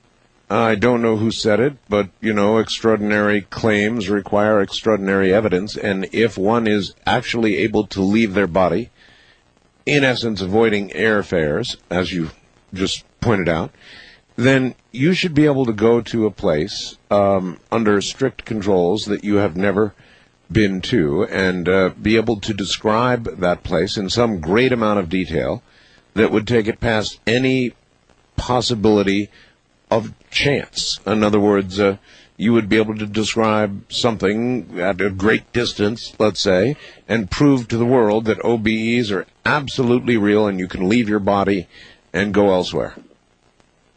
Yes, you would think that. I get asked to do that several times a day. Um, Oh, oh, really? I don't get as much email as you, but I get a hundred a day. And uh, yeah, it's not as easy as you would think. Um, the I'm actually uh, planning to uh, run some experiments later this year to prove the validity of real-time OBE uh, under some controls circumstances. really? Um, now, here the problem is, um, most people only have like a minute or two after they do a wake-induced OBE into the real time zone, which is the area of the astral which is very close to the physical dimension. It's like a, a reflection of physical reality as it happens. The most people that that reality starts to erode. It's a very fluid, subjective environment. Now, so after most people get out, a minute or two later, the doors are in the wrong places, and they leave their lounge room, and they find they're in a park somewhere, and everything gets very confusing. It's what I call the Alice in Wonderland effect. Uh-huh. But with uh, training, and if you have enough energy, you can increase that time, the objective part of the OBE, to uh, 10, 15, even 20 minutes. Mhm. Uh, it's very difficult to go beyond that. Um, but you could, um, you could do some tests. I would have to set them up myself because I know a lot of people have done tests on this in sleep labs. I think even Robert Monroe took part in, in a set of experiments on this in a That's sleep lab. correct. That's correct, yes. Yes, where he was, um, uh, and he had some success, and they had a young, a young girl there, a 12 year old, who had like 10 times out of 10, 100% success. She would project, uh, she's rigged up to monitors and meters, and she would project out and go through the door into the room opposite and read the numbers on the meters, and she got it 10 times out of 10. Uh, yes, Uh, I was uh, honored to uh, be able to interview Robert Monroe before he passed, and uh, boy, he was doing some very important work, wasn't he? Yes, he was. He's, he contributed enormously to the uh, our knowledge on these things. Which say that sort of proof uh, to other scientists. They want to do it themselves, so you have to continually prove these things, and there do need to be more experiments on this. But uh, in my way of thinking, the biggest problem a person has trying to uh, validate real-time out-of-body experience is that as soon as you pass your projected double for a solid object, you open yourself up to reality fluctuations. What Uh, is what, passing through a wall, for example? Have you ever seen Ghost, the movie Ghost, where Patrick Swayze moves through that person in the hospital? I special- I think I have. Yeah, yes, I did see that. Yes. It's a little special effect there where he's like moving through this uh, moving section. You can see the blood and little microbes moving around. Very confusing. That's what it's like to pass through a brick wall. Uh, it's quite bright on the inside of solid matter, and you can see the molecules in that moving around. But what happens uh, is that can very easily cause a reality fluctuation. Um, or if you pass into a mirror, reflective substances, that causes it as well. Well, what, what do you mean? a- What do you mean by a reality? well, it Uh, causes it causes the subjective fluid environment you're in. It causes fluctuations. Uh, they're affected by the subconscious mind. Your dream mind could be active at that time. There's minds of other people dreaming around that area as well, which can affect it. Um, any little thing could trigger an association in you, which will cause a uh, little mental a thought to arise, which can cause little problems. And once you get a problem occurs and you start losing track of reality, like if you look to where your front door is and you find there's nothing there, there's just a wall, and your front door is now at the other end of the room, that causes a, a subconscious problem, uh, which causes your, your subconscious mind to start creating things to make up for the discrepancies. Um, and yeah, anyway, reality fluctuations occur a lot. To do a fair test, you would have to have a projector in a large room, very large room, like a warehouse, and uh, have a uh, have a barrier up there that he couldn't see across, Sure. and have him move around the barrier and check the readouts on the instruments or the card or whatever they got set up for him to see. Are you willing? Are you, are, are you willing to do exactly that kind of test? Oh, definitely. Uh, all be willing. I plan to start up a little research institute here, maybe in about a year's time, and uh, get some help and um, people in there involved in this to do just that. All right. So I, probably I, about the end of this year. okay. Uh, I want to ask you about mirrors too. There's something special about mirrors. Uh, so we'll ask that, and we'll go to the phones uh, when we get back. And if you have questions about psychic attacks or defending yourself against them, or whether you're being psychically attacked, this would be a great time to uh, uh, begin dialing, I would think. I'm Art Bell. This is Coast to Coast AM. You're listening to Art Bell's Somewhere in Time on Premier Radio Networks. Tonight, an encore presentation of Coast to Coast AM from February 20th, 2002.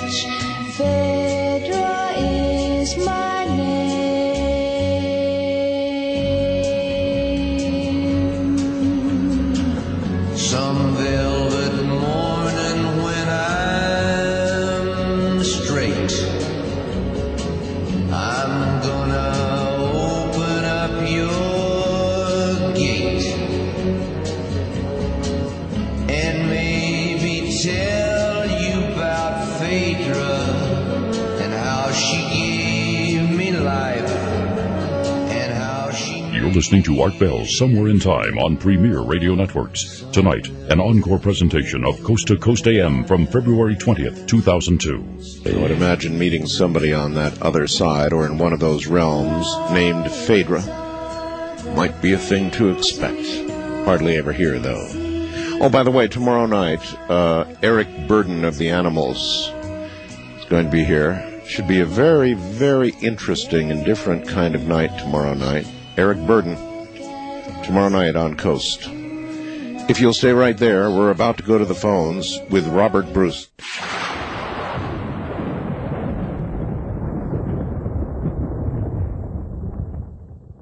Now we take you back to the night of February 20th, 2002 on Art Bell's Somewhere in Time.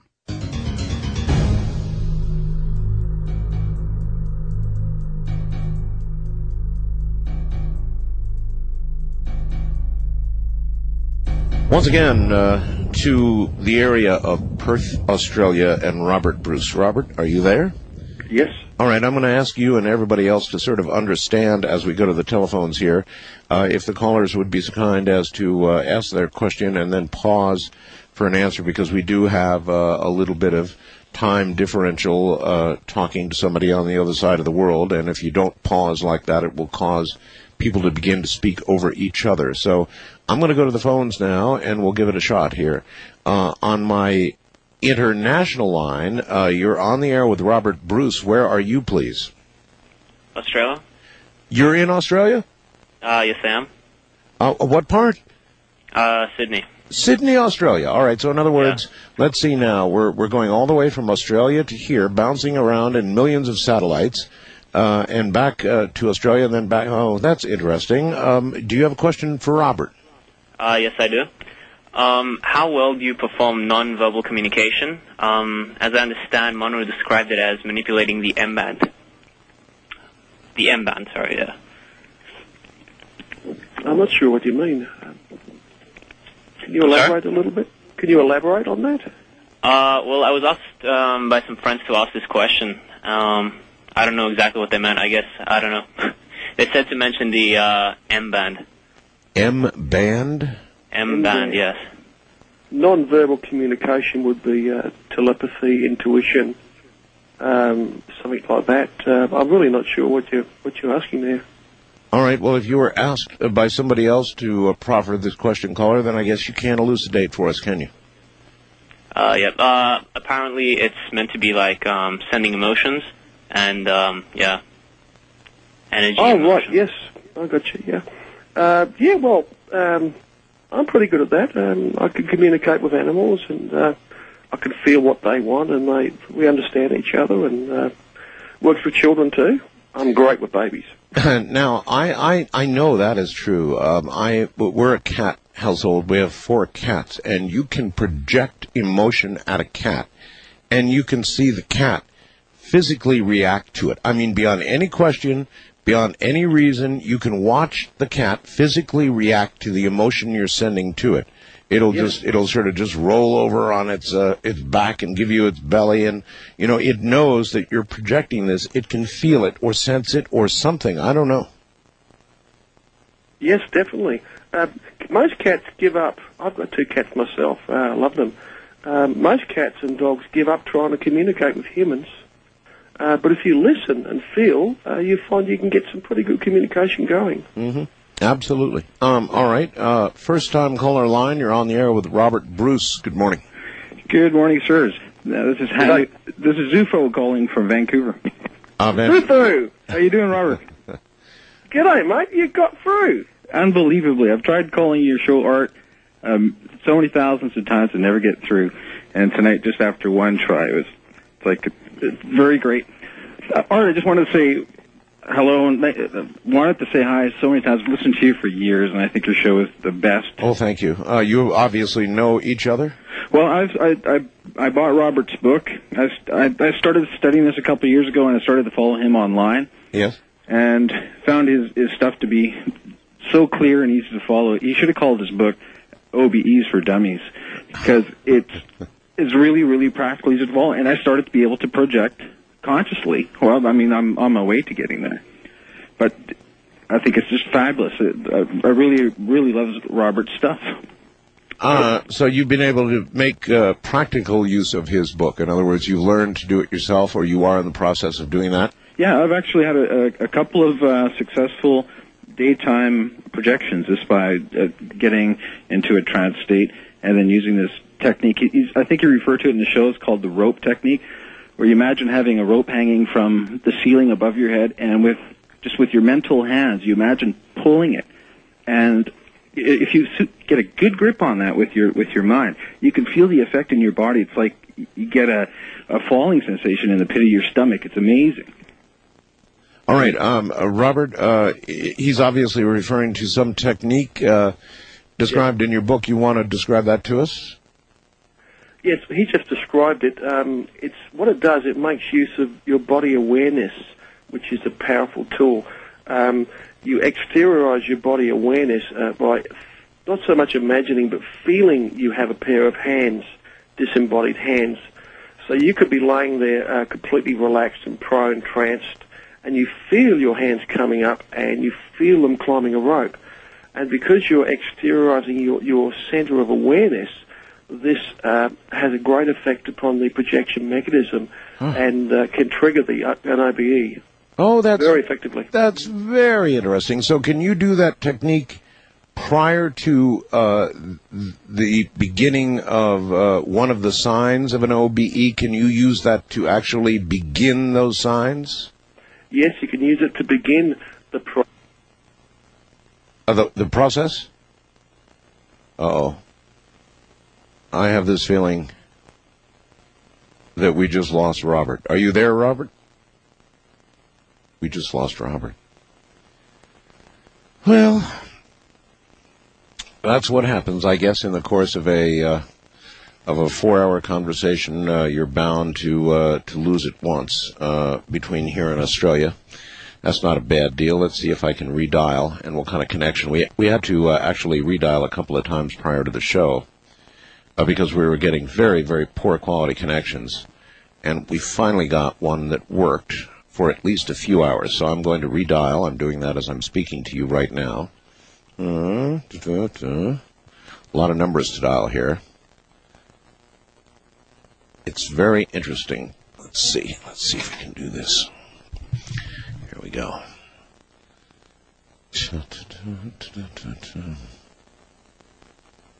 Well, I said here we go. Uh, let me see. Are we really there? No. You know what? It looks like, uh, really looks like this is a dead line. This is very interesting. I wonder what has happened. Uh, let me try this way. No, we have that. All right, uh, let me try it that way then. Let me just punch up the line. No, I'd better not do it that way. Let me take up the handset. I see why it didn't work, I think. This around the world stuff is kind of crazy. But interesting. Well, I bet we get some good phone bills. Let's see. Okay, let's try this again. Okay. Try for. A... Here we go. Hello. Hi there. We're back. Well, uh, something just blew us uh, completely apart, is what happened. Maybe the solar flare. You uh, you disappeared uh, actually uh, right in the middle of uh, saying process, I believe. Right. Are we, we okay to go now? Uh, we are. Uh, we're back on the air, I think. So, uh, you were oh, saying great. I understand. uh, you were saying Yeah. right, right in the middle of a process. Yeah, the rope technique can be used to initiate a wake-induced OBE from scratch, or it can be used to, uh, if you start getting symptoms, it can be used to finish it off to get out of body in a conscious state. It's very versatile. So, in other words, you could visualize the rope and you could climb your way back to your body, or or lower yourself into your body, I suppose. Well, you climb out of your body. Uh, getting back is very easy. You just have to feel for your body and move towards it, and you'll get sucked back in again. The re-entry process is just as fascinating as the as the exit process. You feel yourself dissolving uh, because of the mind split as you re-enter the body. Um, it's like this big hissing, buzzy energy sensation, and then you're back in your body. It's an amazing process. All right. Um, wild card line. Uh, you would have been on the air with my guest. Hold on just one second. Uh, looks like we've done it again. This is really wild. I wonder what's going on here. I just saw that line go dark. Some nights, huh? Okay, here we go. We'll try this again. Ever persistent. Listen to how it rings. It's kind of interesting in a different country. See that? I'm back. Well, Robert, we're having a time of it here, I see. Yes. Uh, let me uh, try this one more time. Wildcard line, you are probably on the air with Robert Bruce in Australia. Hello. Hello. Hi. Oh, there you, there you are. Where are you, ma'am? Here I am. I'm in East Tennessee. This is Brandy. Yes, Brandy. And, uh, Mr. Bruce, I have a question. Mr. Bell was, um, uh, mentioned Andrea Yates. She's the woman who's, uh, on trial now for drowning her five children in the bathtub. And I wondered, because there seems to be quite a, a prevalence of postpartum depression, and Andrea Yates herself has been diagnosed reportedly with uh, postpartum psychosis. So I wondered, are women more likely to experience psychic attacks and possessions when they've recently given birth? Well, that's a that's a pretty interesting question. All right, uh, Robert. Uh, yes, my research has shown that the um, uh, pregnant women are more likely to start to uh, come under psychic attack, entity attack, um, primarily because um, entities try and attach to the unborn child. Um, yeah, it's horrific. Um, and with new babies around, uh, they also try for the new baby, and that they use a, a process of conditioning. Usually takes several weeks to attach to them. But the mother is very vulnerable at that time, and especially if she's suffering from uh, depression, um, she could come under. She'd have be more likely to come under a psychic attack or influence. And in a case like that, where you have obviously a very strong one, uh, it's possible that something took control of her, and um, um, and basically did it. Um, you know, They said, um, against her will. Yeah. They said one of the, I guess her uh, mother-in-law testified that she walked around in circles and scratched her head until clumps of hair came out. Is that something yes, that? that is consistent with something uh, like with an attack. okay. Um, strange, uh, doing strange things, strange hand gestures, uh, self-mutilation, uh, things like that. are, Yeah, quite consistent. I'd have to know more about the case and the symptoms she experienced before I could really uh, nail down what was happening there. But I mean, you know, obviously there was a mental disturbance there as well. But uh, which came first, the chicken or the egg? Yeah. Um, I meant to ask you, and I want to ask you about mirrors. Uh, there's always been something strange about mirrors, and there's been a lot of lore and um, you know a lot of mystery involving mirrors and and gazing and staring at mirrors. Do you know anything about that, uh, Robert?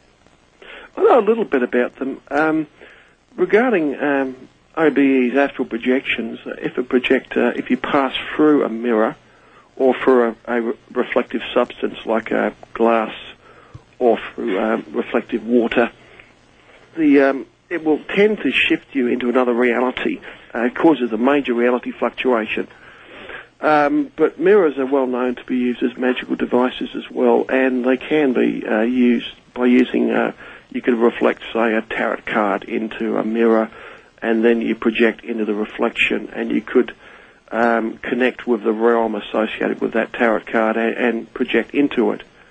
I give a technique similar in my book um, called virtual reality projection, where you set up a mirror with, uh, say, you get a favourite painting or a poster of a, say, a lovely beach scene, a place you'd like to be, um, and you reflect that into the mirror, and then you, you make the OBE and you pass into the mirror, and it will take you into a created realm that your subconscious mind creates as you enter it, which will be exactly like the uh, the picture you've entered.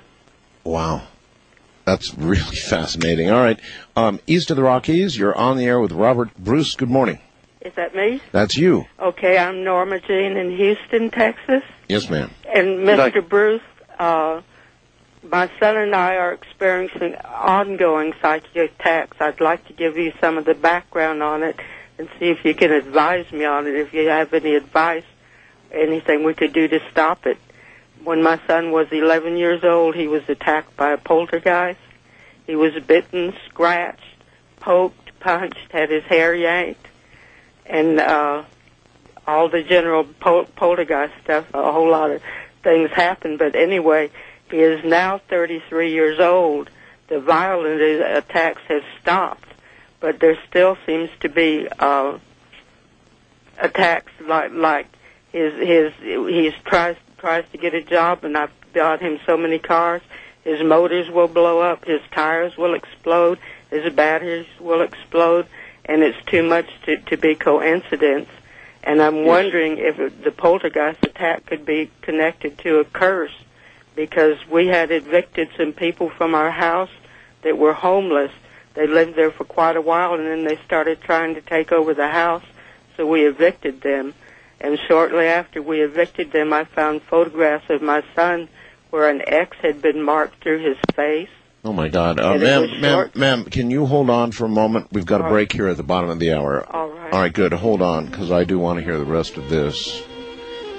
An X. Uh, yes, well, Robert was mentioning uh, physical manifestations uh, of those possessed in this manner and those who are witches. That was just a bit earlier. We'll be right back. I'm Art Bell from the High Desert.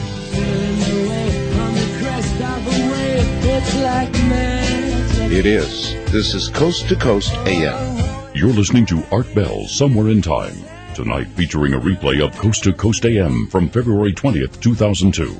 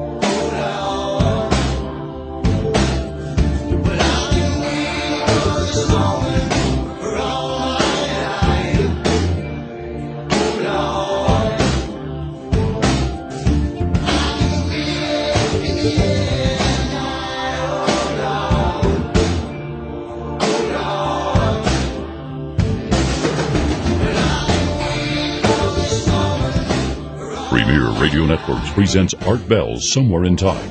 Tonight's program originally aired February 20th, 2002. Really are some things you can feel coming in the air, aren't there? They'll stay on the hair on the back of your neck straight up, and you can feel them getting close. And I'm not referring just to evil spirits, but I'm referring to events and things that are coming. You can feel them in the air.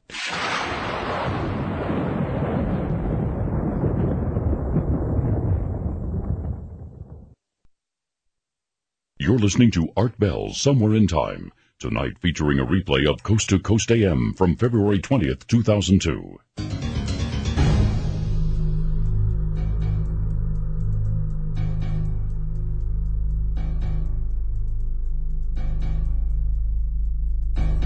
Uh, again, all the way back to Australia and Robert Bruce and uh, this caller who was on the line. Ma'am, you're back on the line again. Uh, please continue. All right. As I was saying, it was after these people were evicted that I found pictures with an X mark through my son's face, and it was shortly after that that the poltergeist attacks started happening. And my son was in front of a mirror one day, and and it shattered, and he told me the people's name was Stump, and he told me he could see Mr. Stump's face in in the mirror just before it shattered, and he was smiling at him. Now, uh, every time he saw a man uh, a, a few years ago that that came up to him, he'd never seen him before, and he started telling him, "Is it still happening to you? Is it still messing with your cars?" And my son didn't answer him because he was kind of startled because the man was telling him the things that were happening to him.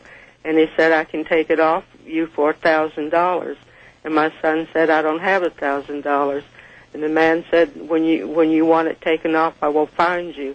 And now, every once in a while, when something bad happens to my son, he'll see that man standing looking at him. And then, Mr. Bruce, I'm just wondering, uh, I'm desperate if you could tell me any any way, anything that would help us. Yes, well, first, um, when an attack like that starts, um, the primary defense I use, uh, these things, the negative entities don't travel very well. Simply leaving your house or going to another room, you leave the house, We went find we we went and moved into a, uh, another place, even though we owned a house, and it was with us in the car. It was with us in the other Yeah. house, and in It's fact, it, it's the still here in this house where I'm at now. It All right, doesn't all right, do- hon, pause for a second and listen. Go, go ahead, uh, Robert. If it has, if it hasn't, if it hasn't attached to the a boy during an attack, you can normally break the attack completely by crossing running water. Find a water main or a garden hose and walk over. And if the attachment hasn't been made, it will break it instantly. It's a very powerful defense. Would the attacks have now- to be ongoing when you did that? These are the first. This, that works on the first one. If it's already made an attachment, um, it's already you could say piggybacking with the boy. Um, that won't work. Um, that's um, like a, it definitely sounds like an entity attack to me. But the um, the what's happening around your boy? He's got very bad luck. You could say uh, aptly he's been cursed. It's like a reality fluctuation around him, which gives him really bad luck. This is like a shamanic type attack. If you're a negative type shaman type person um, attacking somebody, it's uh, quite well known to cause these reality fluctuations. I've seen this; it's quite noticeable. Would Um, it be like a curse or witchcraft? yeah, like yes, like that. It's like a curse. Uh, you really need professional help for this. Who Um, would I go to for help? have a look in your local area and see if you can find a good practicing shaman or a white witch or a magician or somebody experienced with these things. Uh, if you can't, uh, if you can get email access at all, Uh, you could- I don't have a computer in my home, but I imagine I could go to the library Mm-hmm. or someplace. All right, all right. Yes. Let's let's do that. Uh, Robert, I take it you have email access. Yes, yes. Uh, if you could email me at my website, go to www.astraldynamics.com, one word lowercase. Okay, we've got a link on our site, artbell.com. Yes. Um, and go to my site and email myself or my webmaster, and he'll forward it to me. I can put you in touch with somebody in the States who's very, very good at breaking that kind of an attack. I've worked with this lady for uh, some years now. She's excellent. Robert, um, I was uh, honored to have interviewed many times a man uh, named uh, Father Malachi Martin, uh, who was um, very close uh, to the Vatican, very high up in the Vatican, and um, he he was an exorcist. He uh, has now passed away. Uh, however, during the time that we interviewed, uh, that we spoke, he spoke many times of the, in his opinion, increasing amount of evil and uh, uh, here on earth and he was suggesting that uh, he was n- not, not suggesting but saying that in his view, uh, for example, in, in the area in which he practiced in New York, evil had risen about 800 percent during the time that he's been watching it and participating in trying to rid people of it. Um, would you concur with that? Definitely. I know the man. I don't know him personally. I know his work. He's a great man, Malachi. Yes. But yes, I agree with him. Uh, so then, then you're seeing more and more then of these uh, of possessions of, of evil, of the presence of evil or of negative forces. Yes, negative forces at work. Um, you the psychic attacks, the influences that people don't recognise the source of, the uh, um, you could say evil behaviour that that causes, and the uh, psychic and demonic attacks. Uh, I mean, I started um, getting involved with this accidentally. I was in a small town of like twelve thousand people, and um, I had um, seven families approach me, and I'm not that sociable a person. I didn't advertise just through word of mouth, seven family with serious entity problems, including demonic possessions and poltergeists and that. That's just in a small town. Wow. I mean, uh, this is really is quite widespread and it is growing. All right. Uh, There is a lot you can do about it. uh, obviously, uh, west of the Rockies, you're on the air with Robert Bruce in Australia. Hello. Hi, Art, Robert. This is uh, Joe from Seattle. Yes, sir. Excellent show tonight. Um, Robert, your description of the uh, noise and vibration associated with the beginning of an OBE really struck me. When I was uh, 16, I went through a period of uh, pretty serious mental disturbance, uh, I guess like a lot of 16-year-olds, but uh, I would have these attacks before I would drift off to sleep, and they, they scared the bejesus out of me. I would have this buzzing in my head, almost like a, it felt like a rolling vibration. You become And, uh, paralyzed. It, it felt like a, a vibration, but it felt like it was rolling inside of my head. Um, and it felt like I was starting to come away from myself, but I would always get very scared and uh, and try to wake myself up. But um, it felt like I, I was wondering if uh, when you're having an OBE, if you feel like it comes from a specific region in your brain, like the the top of your head, or if it's in the the front, or That that varies. It depends upon um, which is your most uh, active uh, energy center part of your body. With some people, it's in the head. Uh, with some people, it's in, in more more often in the heart area. Uh, but what you're describing there shows uh, tells me that you, you have a natural OBE ability, and uh, I, I deal with cases like this every day. I do a lot of consulting on the net with problems like this. You don't really have a problem. Um, you um, possibly the, the OBEs you were having um, were contributing to your mental disturbance at the time um, by worrying you. And also, there's a lot of stuff going on in your body at that age, especially if you have uh, you're having spontaneous type out of body experiences or near experiences. Um, has it all settled down now? Um, and he's gone now, but uh, uh, uh, uh, he also might be said to have an opportunity since he's getting this all the time. He could go and explore it, couldn't he? Yes, that is one of the best ways of one of the best ways of stopping problems like that. I have a lot of people come to me who can't stay in their bodies. They keep popping out of their body, and it terrifies them. That would be. And um, Very- yeah, very- learning how to wake-induce them normally solves the problem.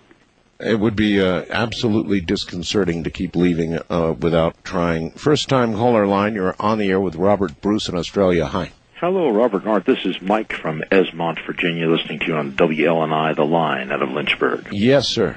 Um, I've seen the grid. It was uh, in a wake state with a big headache. It was it was a white grid, a very pure white with some of the rectangles in it filled in. I met an interdimensional being. It was pure white. It was coming from sleep into wakefulness. Um, I had just enough time that I seemed to wake up so fast. It seemed to have kissed me in my sleep and woken me up. And it was there with its eyes closed. It was a monkey head. It was pure white uh, but it did not have the big hump on the back like a gorilla. It was like gorilla face, and I saw it long enough, uh, either with my astral body or my own eyes. I remember exactly.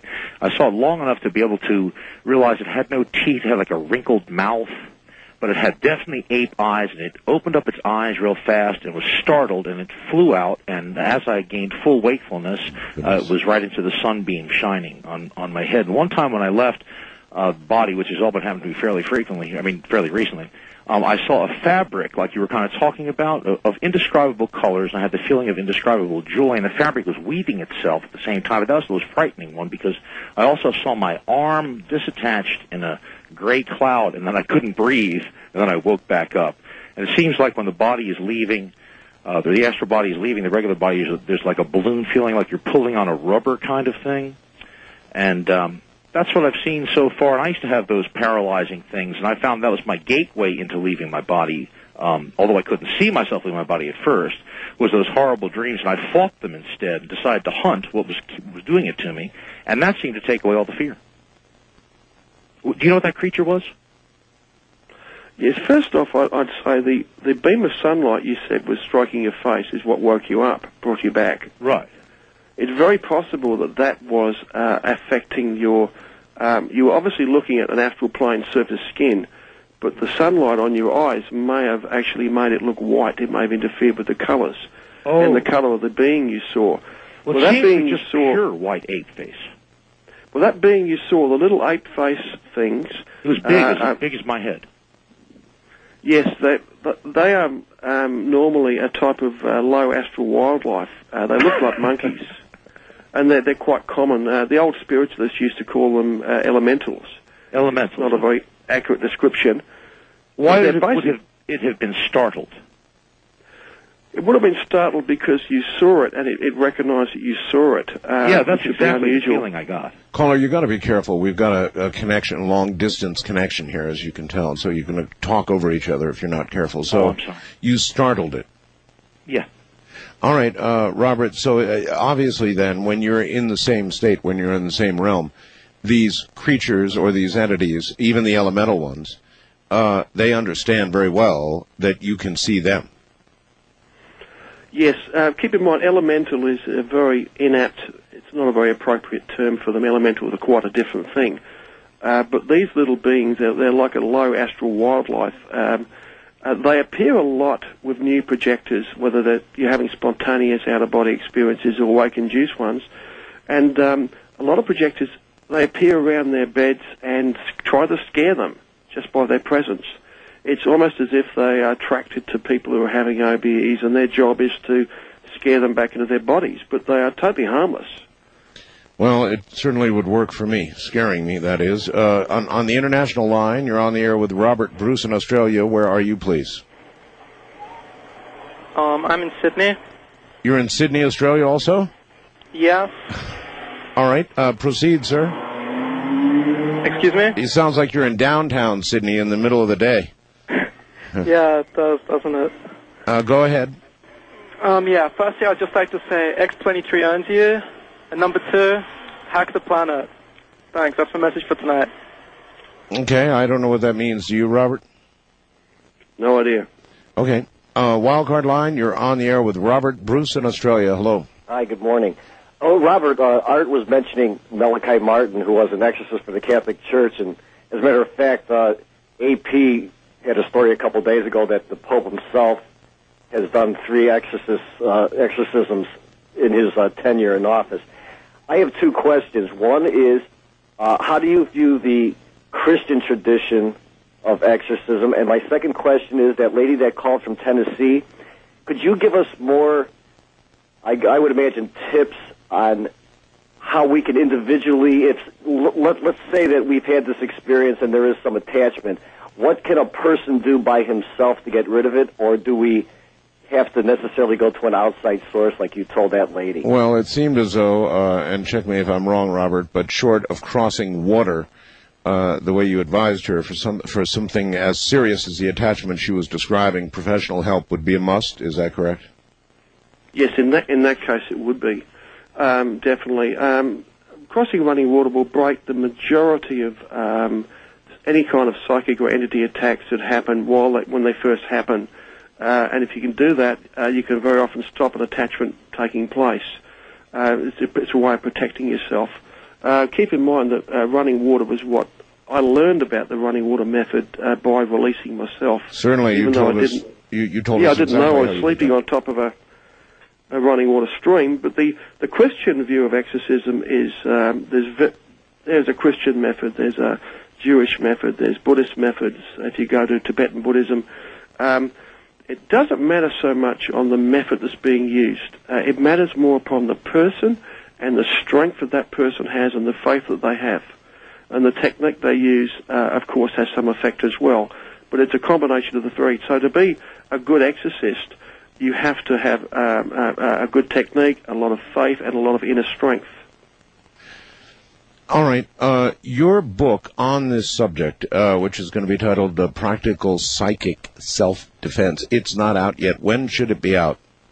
It should be out at the end of June. Uh, Amazon.com are advertising it for early July. So it should be available about, about a month earlier from the publishers, Hampton Roads of Virginia. Okay. In the in the meantime, uh, your other book, um, uh, uh, called Astral Dynamics, is now available. Is that correct? Yes, yeah, that's available through Amazon.com or my website or Hampton Roads, any bookstore. Okay, a lot of people are going to be very obviously interested. Uh, West of the Rockies, you're on the air with Robert Bruce in Australia. Hello. Hello. Hi. This is Jane listening um, on KOMO in Western Washington. Yes, ma'am. Um, and Robert, I recently heard a person that um, does work like you do interviewed, and he um, called all spirits inhuman entities and said that all spirits were negative and there were no white witches, and he lumped the tarot in with the Ouija board. And um, I'm especially interested in the tarot, and I'm wondering if you would address that. All right, good. Actually, a good question. Uh, this person believing all spirits are negative of uh, one way or the other. Robert.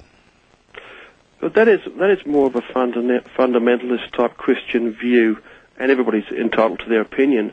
But uh, in my view, um, there's nothing harmful in, in the tarot. Uh, and as for entities and spirits, they are definitely not all evil. I mean, there are angels. I've met and talked to angels.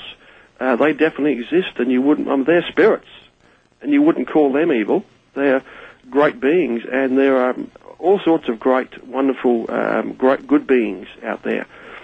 Um, One Yes, one uh, question, Robert. How do you know you're not being tricked?